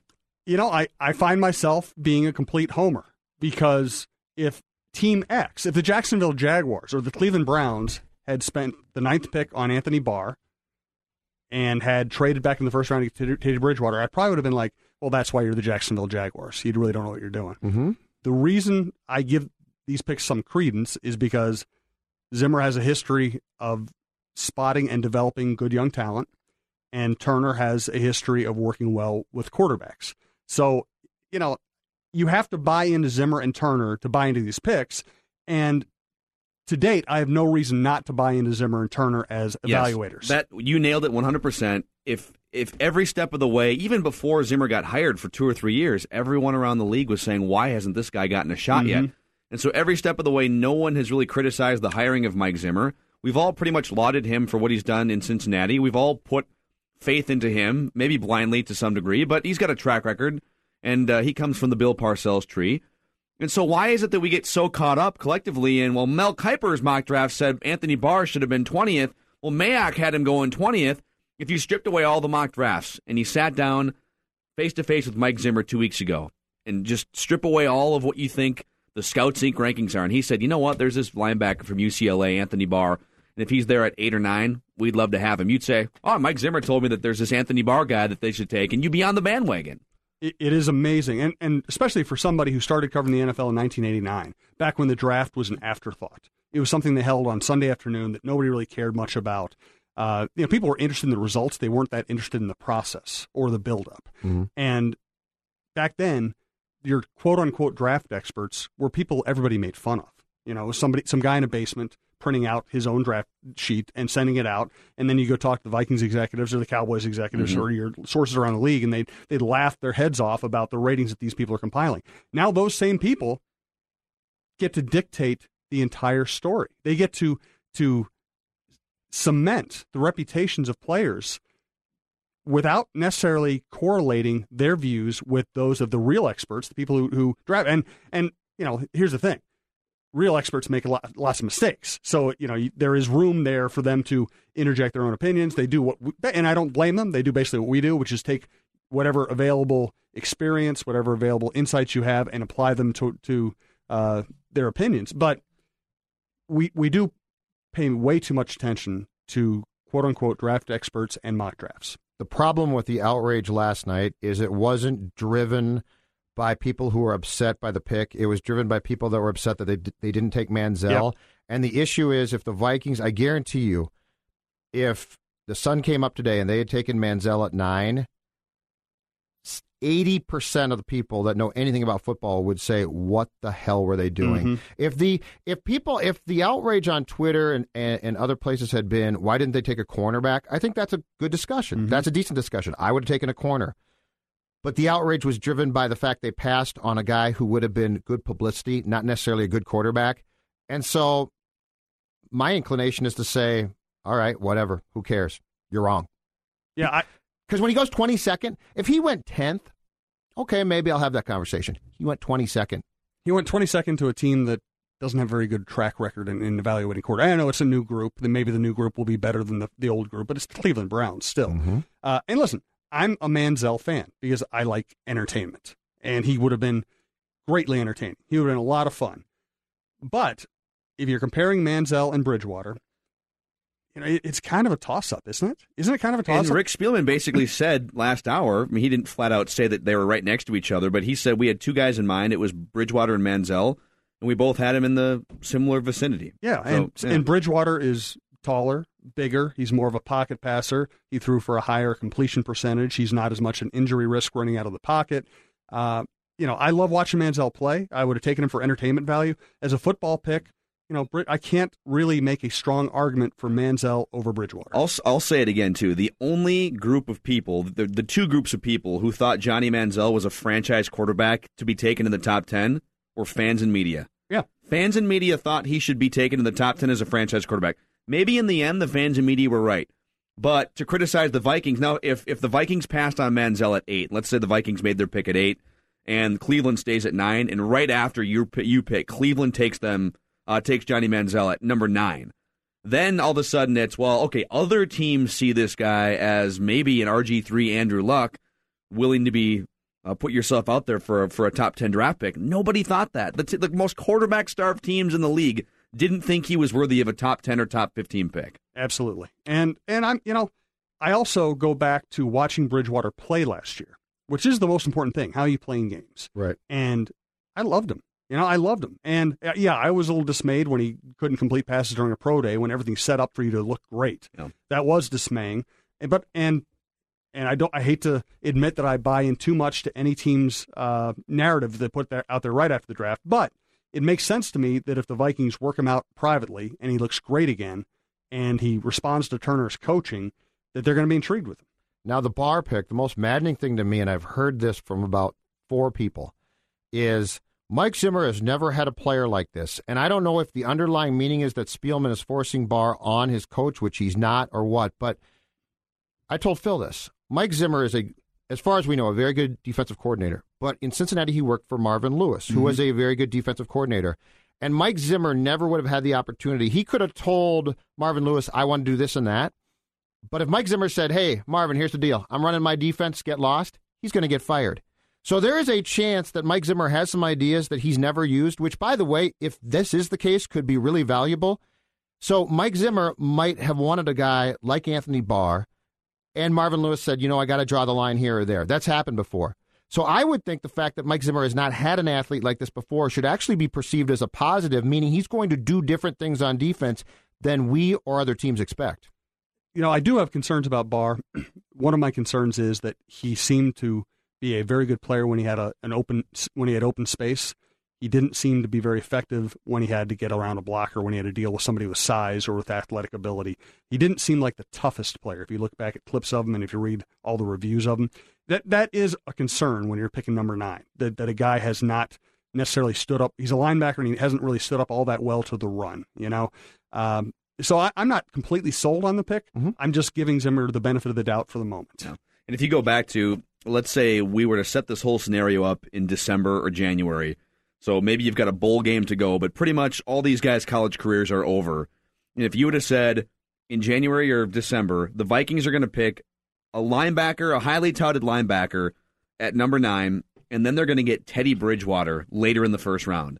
Most people at the time would have said, Where do I sign up? That sounds like a great first round for the Vikings. Absolutely, I would have taken it. And and you know there are a lot of things to like about Bridgewater: uh, size, accuracy, his ability. You know, if you read the scouts, his ability to move safeties with his eyes, which is a very developed skill. Mhm. There's a lot of college quarterbacks can't do that or don't even try. Favre was the genius yeah, of that. his Best I've ever seen. Yeah, his ability to make multiple reads, uh, accuracy. Uh, he doesn't have the biggest arm. That doesn't really concern me. I've seen a lot of quarterbacks with big arms absolutely fail. So I'm I'm uh, I'm really intrigued by the Bridgewater pick. I'm I'm glad they have him. Frankly, It'll- I think Sometimes it's gonna be fun. Sometimes Favre would move safety so much with his eyes that he moved them into interception uh, territory. Oh, yeah, Whoops, stop that's with my that. bad. Stop with that.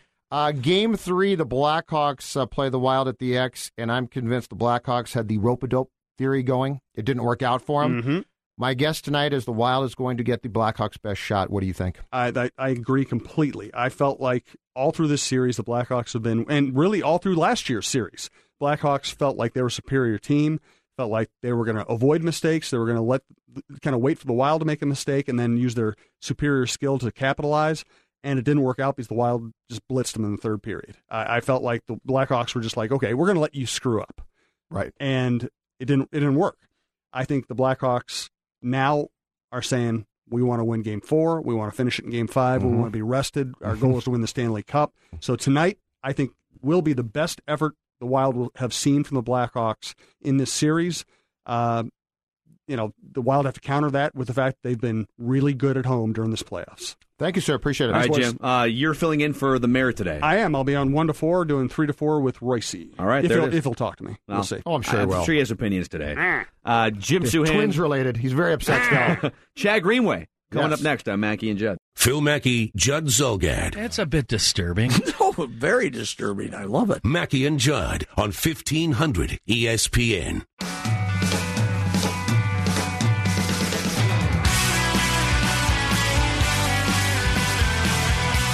He's still learning all, a lot of different things, and we'll be able to teach him a lot.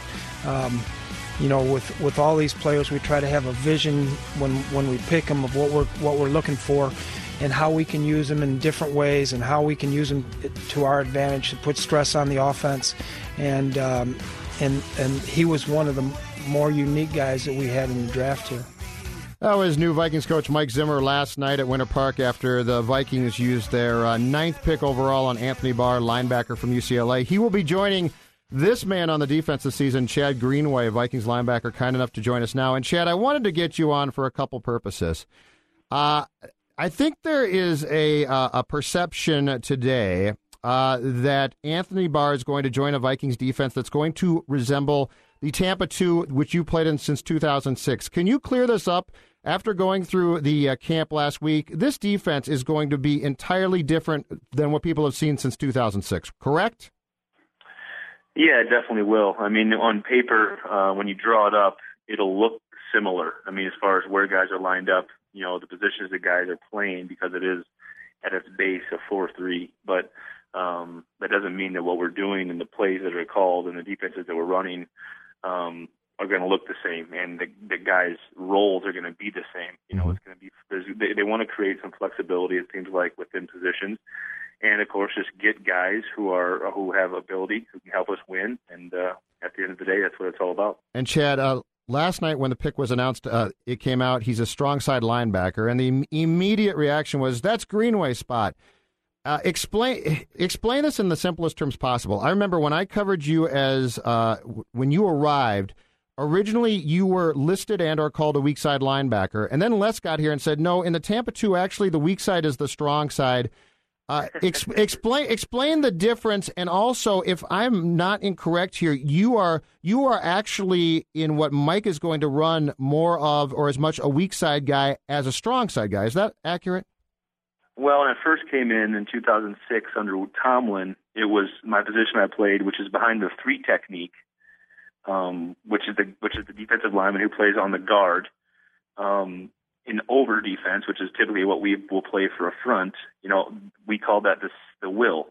When Leslie came in and took over, we then called it the Sam. And now, as we come back in now, it is now the will again.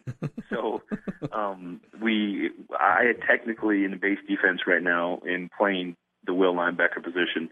And um, you know what my estimation and what you know Coach Zimmer kind of mentioned last night is is it looking uh, for Anthony to play the Sam, um, which is a little bit more for his you know type of body and uh, the type of stuff he can do, um, you know, within the scheme that, that Zimmer's running. So that's sort of layman's terms.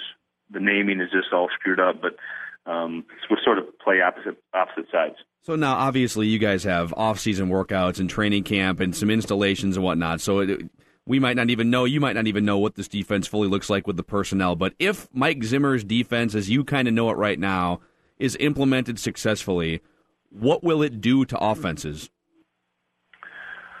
Well, you know, the biggest thing is is you need to keep offenses sort of off their spot, which means you know first and second down, make them get into long yardage situations, you know, and then create havoc on third down. I mean, you know, I think anybody that sort of followed this process once we got Coach Zimmer in here, everybody, you know, is, is hyping up and talking about the blitz schemes and the aggressive nature of the defense. And, you know, you don't really get to that until you get to that third down. You know, he does obviously do some of that in first and second downs that you can see on tape. Um, but, you know, he wants to, like I said, create flexibility with his position players that can allow him to get creative. You know, we don't have to sit in just a shell of, of a 4 3 or a 3 4. You can really move guys and sort of and have some flexibility with positions that can that can do different things. And then you can come from all the sorts of different angles. And you know, I think the best part is, is you just coach to the strengths of your players, and that's and that's what seems to be like uh, Coach Zimmer and Coach Norv Turner's philosophies is. You know, what kind of guys do we have? What can they do well? Let's put them in those positions. Yeah. So let's just say that, that Anthony Barr does pan out and he becomes a, a very serviceable linebacker. You got the addition of a Captain Munnerlyn, obviously Linval Joseph. So specifically, Captain Munnerlyn, and then uh, a linebacker like an Anthony Barr. How do those two guys help you specifically? Uh, help me specifically. Obviously, I think with Captain, you know, in, in the sub defense, you know, he's, he's been so good at that nickel position. You know, sort of what we used to see Antoine Winfield be, that aggressive style, really good tackler, but also has great, you know, adeptness in coverage, and and it seems to be he's got a knack for taking the ball back in the end zone, which really is great. Um, but you know, having a veteran like that um, is just certainly going to help people get lined up, knowledge of the defense, and then of course the experience of game day um, goes a long ways. Um, you know, the big man we signed, Linval up front. You know, that's going that's going to be able to create a, a lot of scenarios where we can run downhill and play freely and, and run and uh, run defense. And then obviously um, with the addition of of Anthony Barr, it appears like his his ability to rush the passer um, is just going to be added on to other guys who have who obviously have that uh, great ability as well. And and then it's not like I said before, just be able to come from different platforms and angles, and, and allow the coaches to do what they do well. So for uh, for Barr uh, coming in here, what are going what are going to be as you make that step, or as he makes that step from college to pros, Chad? What are going to be some of the biggest challenges to playing his position and being good overall in this league? Do you think? Well, you know, I think, you know, just from an experience standpoint, he hasn't played a ton of linebacker, knowing his position change and what he's done. I mean, just getting comfortable and then, first of all, learning the scheme and, and learning his role and what he wanted and what they wanted to do. Then also just get great with the technique and what he's going to be taught, you know. And, um, it seems like he's a, a guy, you know, just from what I know in the very um, infancy of him being here, um, very coachable, good kid who's going to come in and work hard. And, and really, as a rookie, that's all you can ask. And that's all you can really do is come in and keep your mouth shut and work. And and uh, and then earn the respect of all your teammates by just what you do on the field and what you do in the classroom. And, and he seems like the type of guy who's going to be willing and able to do that, and we certainly hope so. It's Vikings linebacker Chad Greenway with us here on Mackey and Judd. What are your first impressions of Mike Zimmer?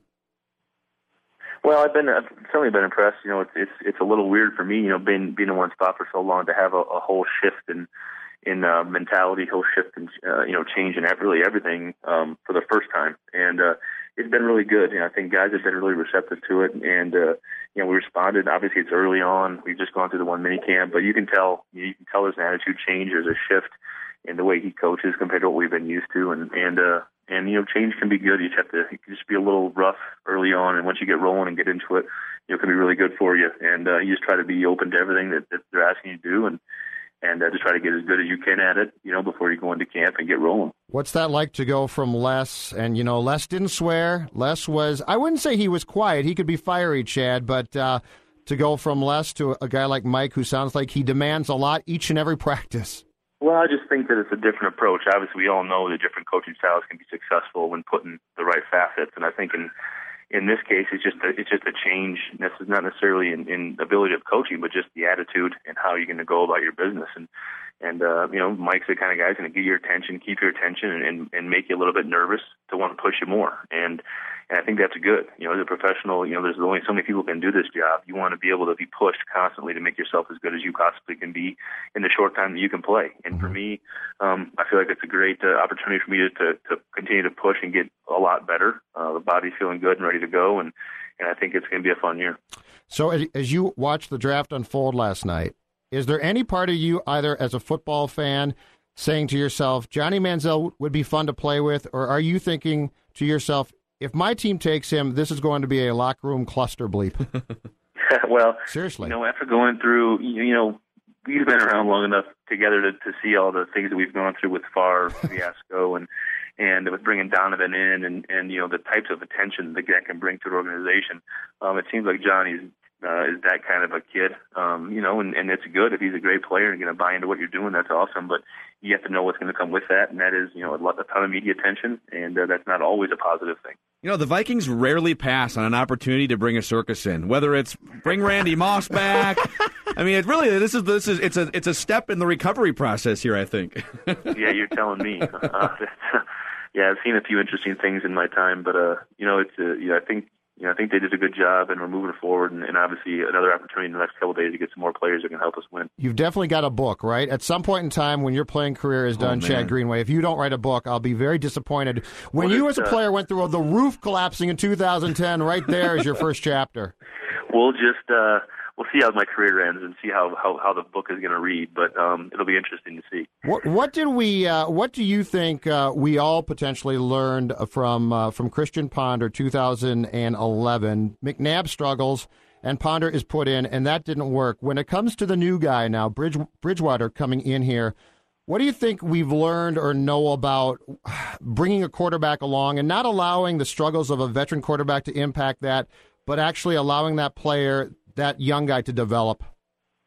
Well, you know, obviously, you know, it's that's a decision that's made by our coaching staff and organization. But I ultimately think that you know having Matt in with his experience and you know the ups and downs of a season, you know, as we all know, no matter how good or bad you are, there's a lot of ups and downs. And I think having consistency at a position, especially quarterback, is important. And um, you know, knowing that we have Matt in place and ready to go and learning the scheme from from start to finish, um, you'd like to think that's going to be the approach of, of letting him go um, until Teddy's prepared and ready to go if that's if that's what they have in mind. So, um, but you don't draft a quarterback in the first round to make him sit there too long. So I mean, you know, he'll be prepared.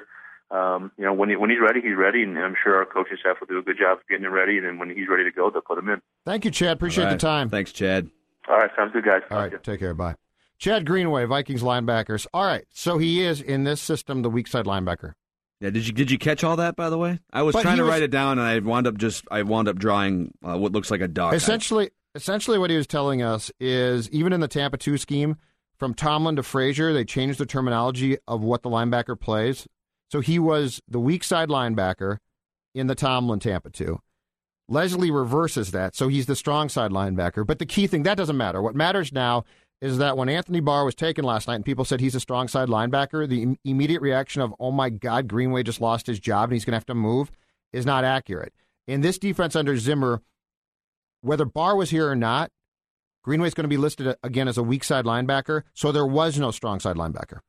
Got that? So, so Barr is uh, taking Could you over. repeat the part about the things? Barr and, uh, is taking over a position that was not filled on the depth chart, other than by a backup linebacker from last season. I thought one of the interesting things he That's said really too. I wanted. It makes sense, kind of. I, I think one I'm of the interesting things he said that. though was we don't. Th- this defense isn't just a sit back in a base formation defense, Yeah. which that's not always what they were doing under Leslie Frazier, but it was. A, it, it felt like the Tampa two defense and any derivatives of it were a lot more rigid in terms of this is your job, this is your job. You can deviate a little bit from it, but if you deviate, now you're hanging your teammates out to dry. It sounds like this is a much more.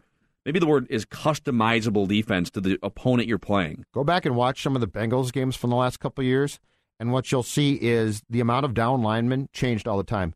It's a base 4 3. Okay, the Vikings under Frazier ran a Tampa 2, and even under that, they had they didn't always run the Tampa 2. Yeah. At, at times they played man, but and they had different packages too. There were times, if you go back and look, where they had three down linemen. And I think there were even times when they had two down, although I'm not sure that happened that much. What Zimmer's going to do is he's going to change it up even more. And so we can call this a 4 3 all we want. But when we get the problem we run into then is we get hung up in the Anthony Barr discussion of, well, he'd be better served in a 3 4. They're going to play some 3 4 for him. They're not going to make him an every down linebacker and say, well, it's not working out. They're going to be smart enough to put him in a position to succeed. That means they're going to play some variations 4 3 3 4. But what I was trying to get from Chad was we need to understand that until we see this defense, we can't judge Anthony Barr. Actually, that's a whole other conversation for next week. Is we might have a coach on our hands here that decided I really like this player and I'm going to mold the scheme to my personnel. What a novel concept! And keep in mind, it's easier to do that on defense than offense. Uh, Daily Rex coming up next. You're listening to Mackey and Judd on 1500 ESPN. Suggestions, ideas, hints, free advice. Daily recommendations. It's time for daily recommendations from Mackey and Judd. Daily recommendations. And this portion of Mackey and Judd is brought to you by Fratallone's Ace Hardware and Garden Stores, proud supporter of the beer show. Hey, Mike Zimmer. What about Anthony Barr's size? When you watch him on tape, he looks almost slender at times, but this guy, we brought him in on the top 30 visit um, to meet with him, and he is a he is a full grown man. Uh, he's got great size. He's got great athletic ability. Um, he's very very intelligent. He's a he's a very good person. Uh, he's the kind of guy that we we want to continue to bring into uh, the Vikings organization. Uh, my my first recommendation is I recommend we let this play out. I recommend anyone who's upset that the Vikings quote unquote reached for Anthony Barr, which wasn't the case. If you look, even if you do put stock into the Mel Kiper, Todd McShay mock drafts, not to disrespect those guys. Those guys do a great job breaking down all the draft profiles. I don't mean to make this about disrespecting those guys, but if your opinion on last night's draft is based on what you saw in media mock drafts, that shouldn't be valid. These coaches, we had faith 100%, maybe in some ways blind faith in Mike Zimmer until last night.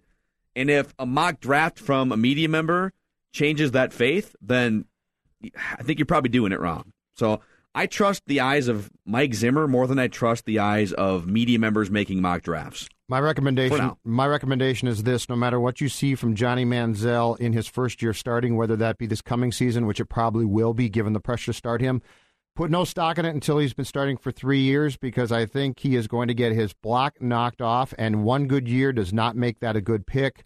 Johnny Manziel, even if he does everything perfectly, is not going to stay healthy. He is not mark it down right now. He's not going to stay healthy. So he has to give me three before I ever say that the Vikings and everybody else whiffed by not taking him. He's got to give me three healthy, good seasons. My daily rec is don't pass judgment on Manziel after one game, eight games, 16 games. It's got to be about three seasons of healthy starting. And then if he's really good, I'll say I and everybody else made a mistake. And I will recommend that we just sort of trust Rick Spielman because outside of Christian Ponder, here are his first round draft picks since 2007, since he became in charge of the draft process Harrison Smith, Cordarrelle Patterson, Matt Kalil, Adrian Peterson, Percy Harvin, Xavier Rhodes, Sharrif Floyd. And now Sharrif Floyd, we don't know yet. I think I think Xavier Rhodes. It's safe to say he was a productive player last year Yeah, and, and has a bright future. He's got to stay healthy. I mean, yeah, I mean Christian Ponder was a whiff, but everyone else has been a hit for Rick Spielman in the first round. Last recommendation: If you're mad at Rick Spielman today, that anger has to go towards Mike Zimmer too. The Anthony Barr pick is on Mike Zimmer. If you're mad at Rick Spielman, then you have to go after the head coach of the Vikings. And so far, I've seen nobody do that. So if you want to do that, that's fine. But gut up and go after Zimmer as well. That was not just Rick Spielman's decision. That was Mike Zimmer's decision. Monday, recapping a couple wild games, recapping a few more rounds of the NFL draft. Be safe out there. Good talk. Hi, this is Chris Howard, host of Plugged In with Chris Howard. The College Football Playoff Committee made their decision on Sunday, and as much as I loathe the idea of Ohio State losing their way into the College Football Playoff, I 100% agree with OSU making it in over Bama. Nick Saban citing some hypothetical point spreads to prove his point that the Tide deserve a spot in the college football playoffs holds little substance when you consider Bama's best win is over Texas. No, the committee got it right. TCU had a great season with far more ranked wins than Bama and didn't deserve to lose their spot after playing a surging Kansas State in a championship game. And Ohio State, while not playing some of their best ball later in the season, was still 12 0 until they came face to face with my Wolverines. While the college football playoff system isn't nowhere near as good as it could be, it's better than what we had. And in a few years, it will be better for all of college football. Hi, this is Chris Howard, host of Plugged In with Chris Howard. Get the latest odds and trends for every professional and amateur league out there. From football to basketball to soccer and esports, we've got it all at betonline.net.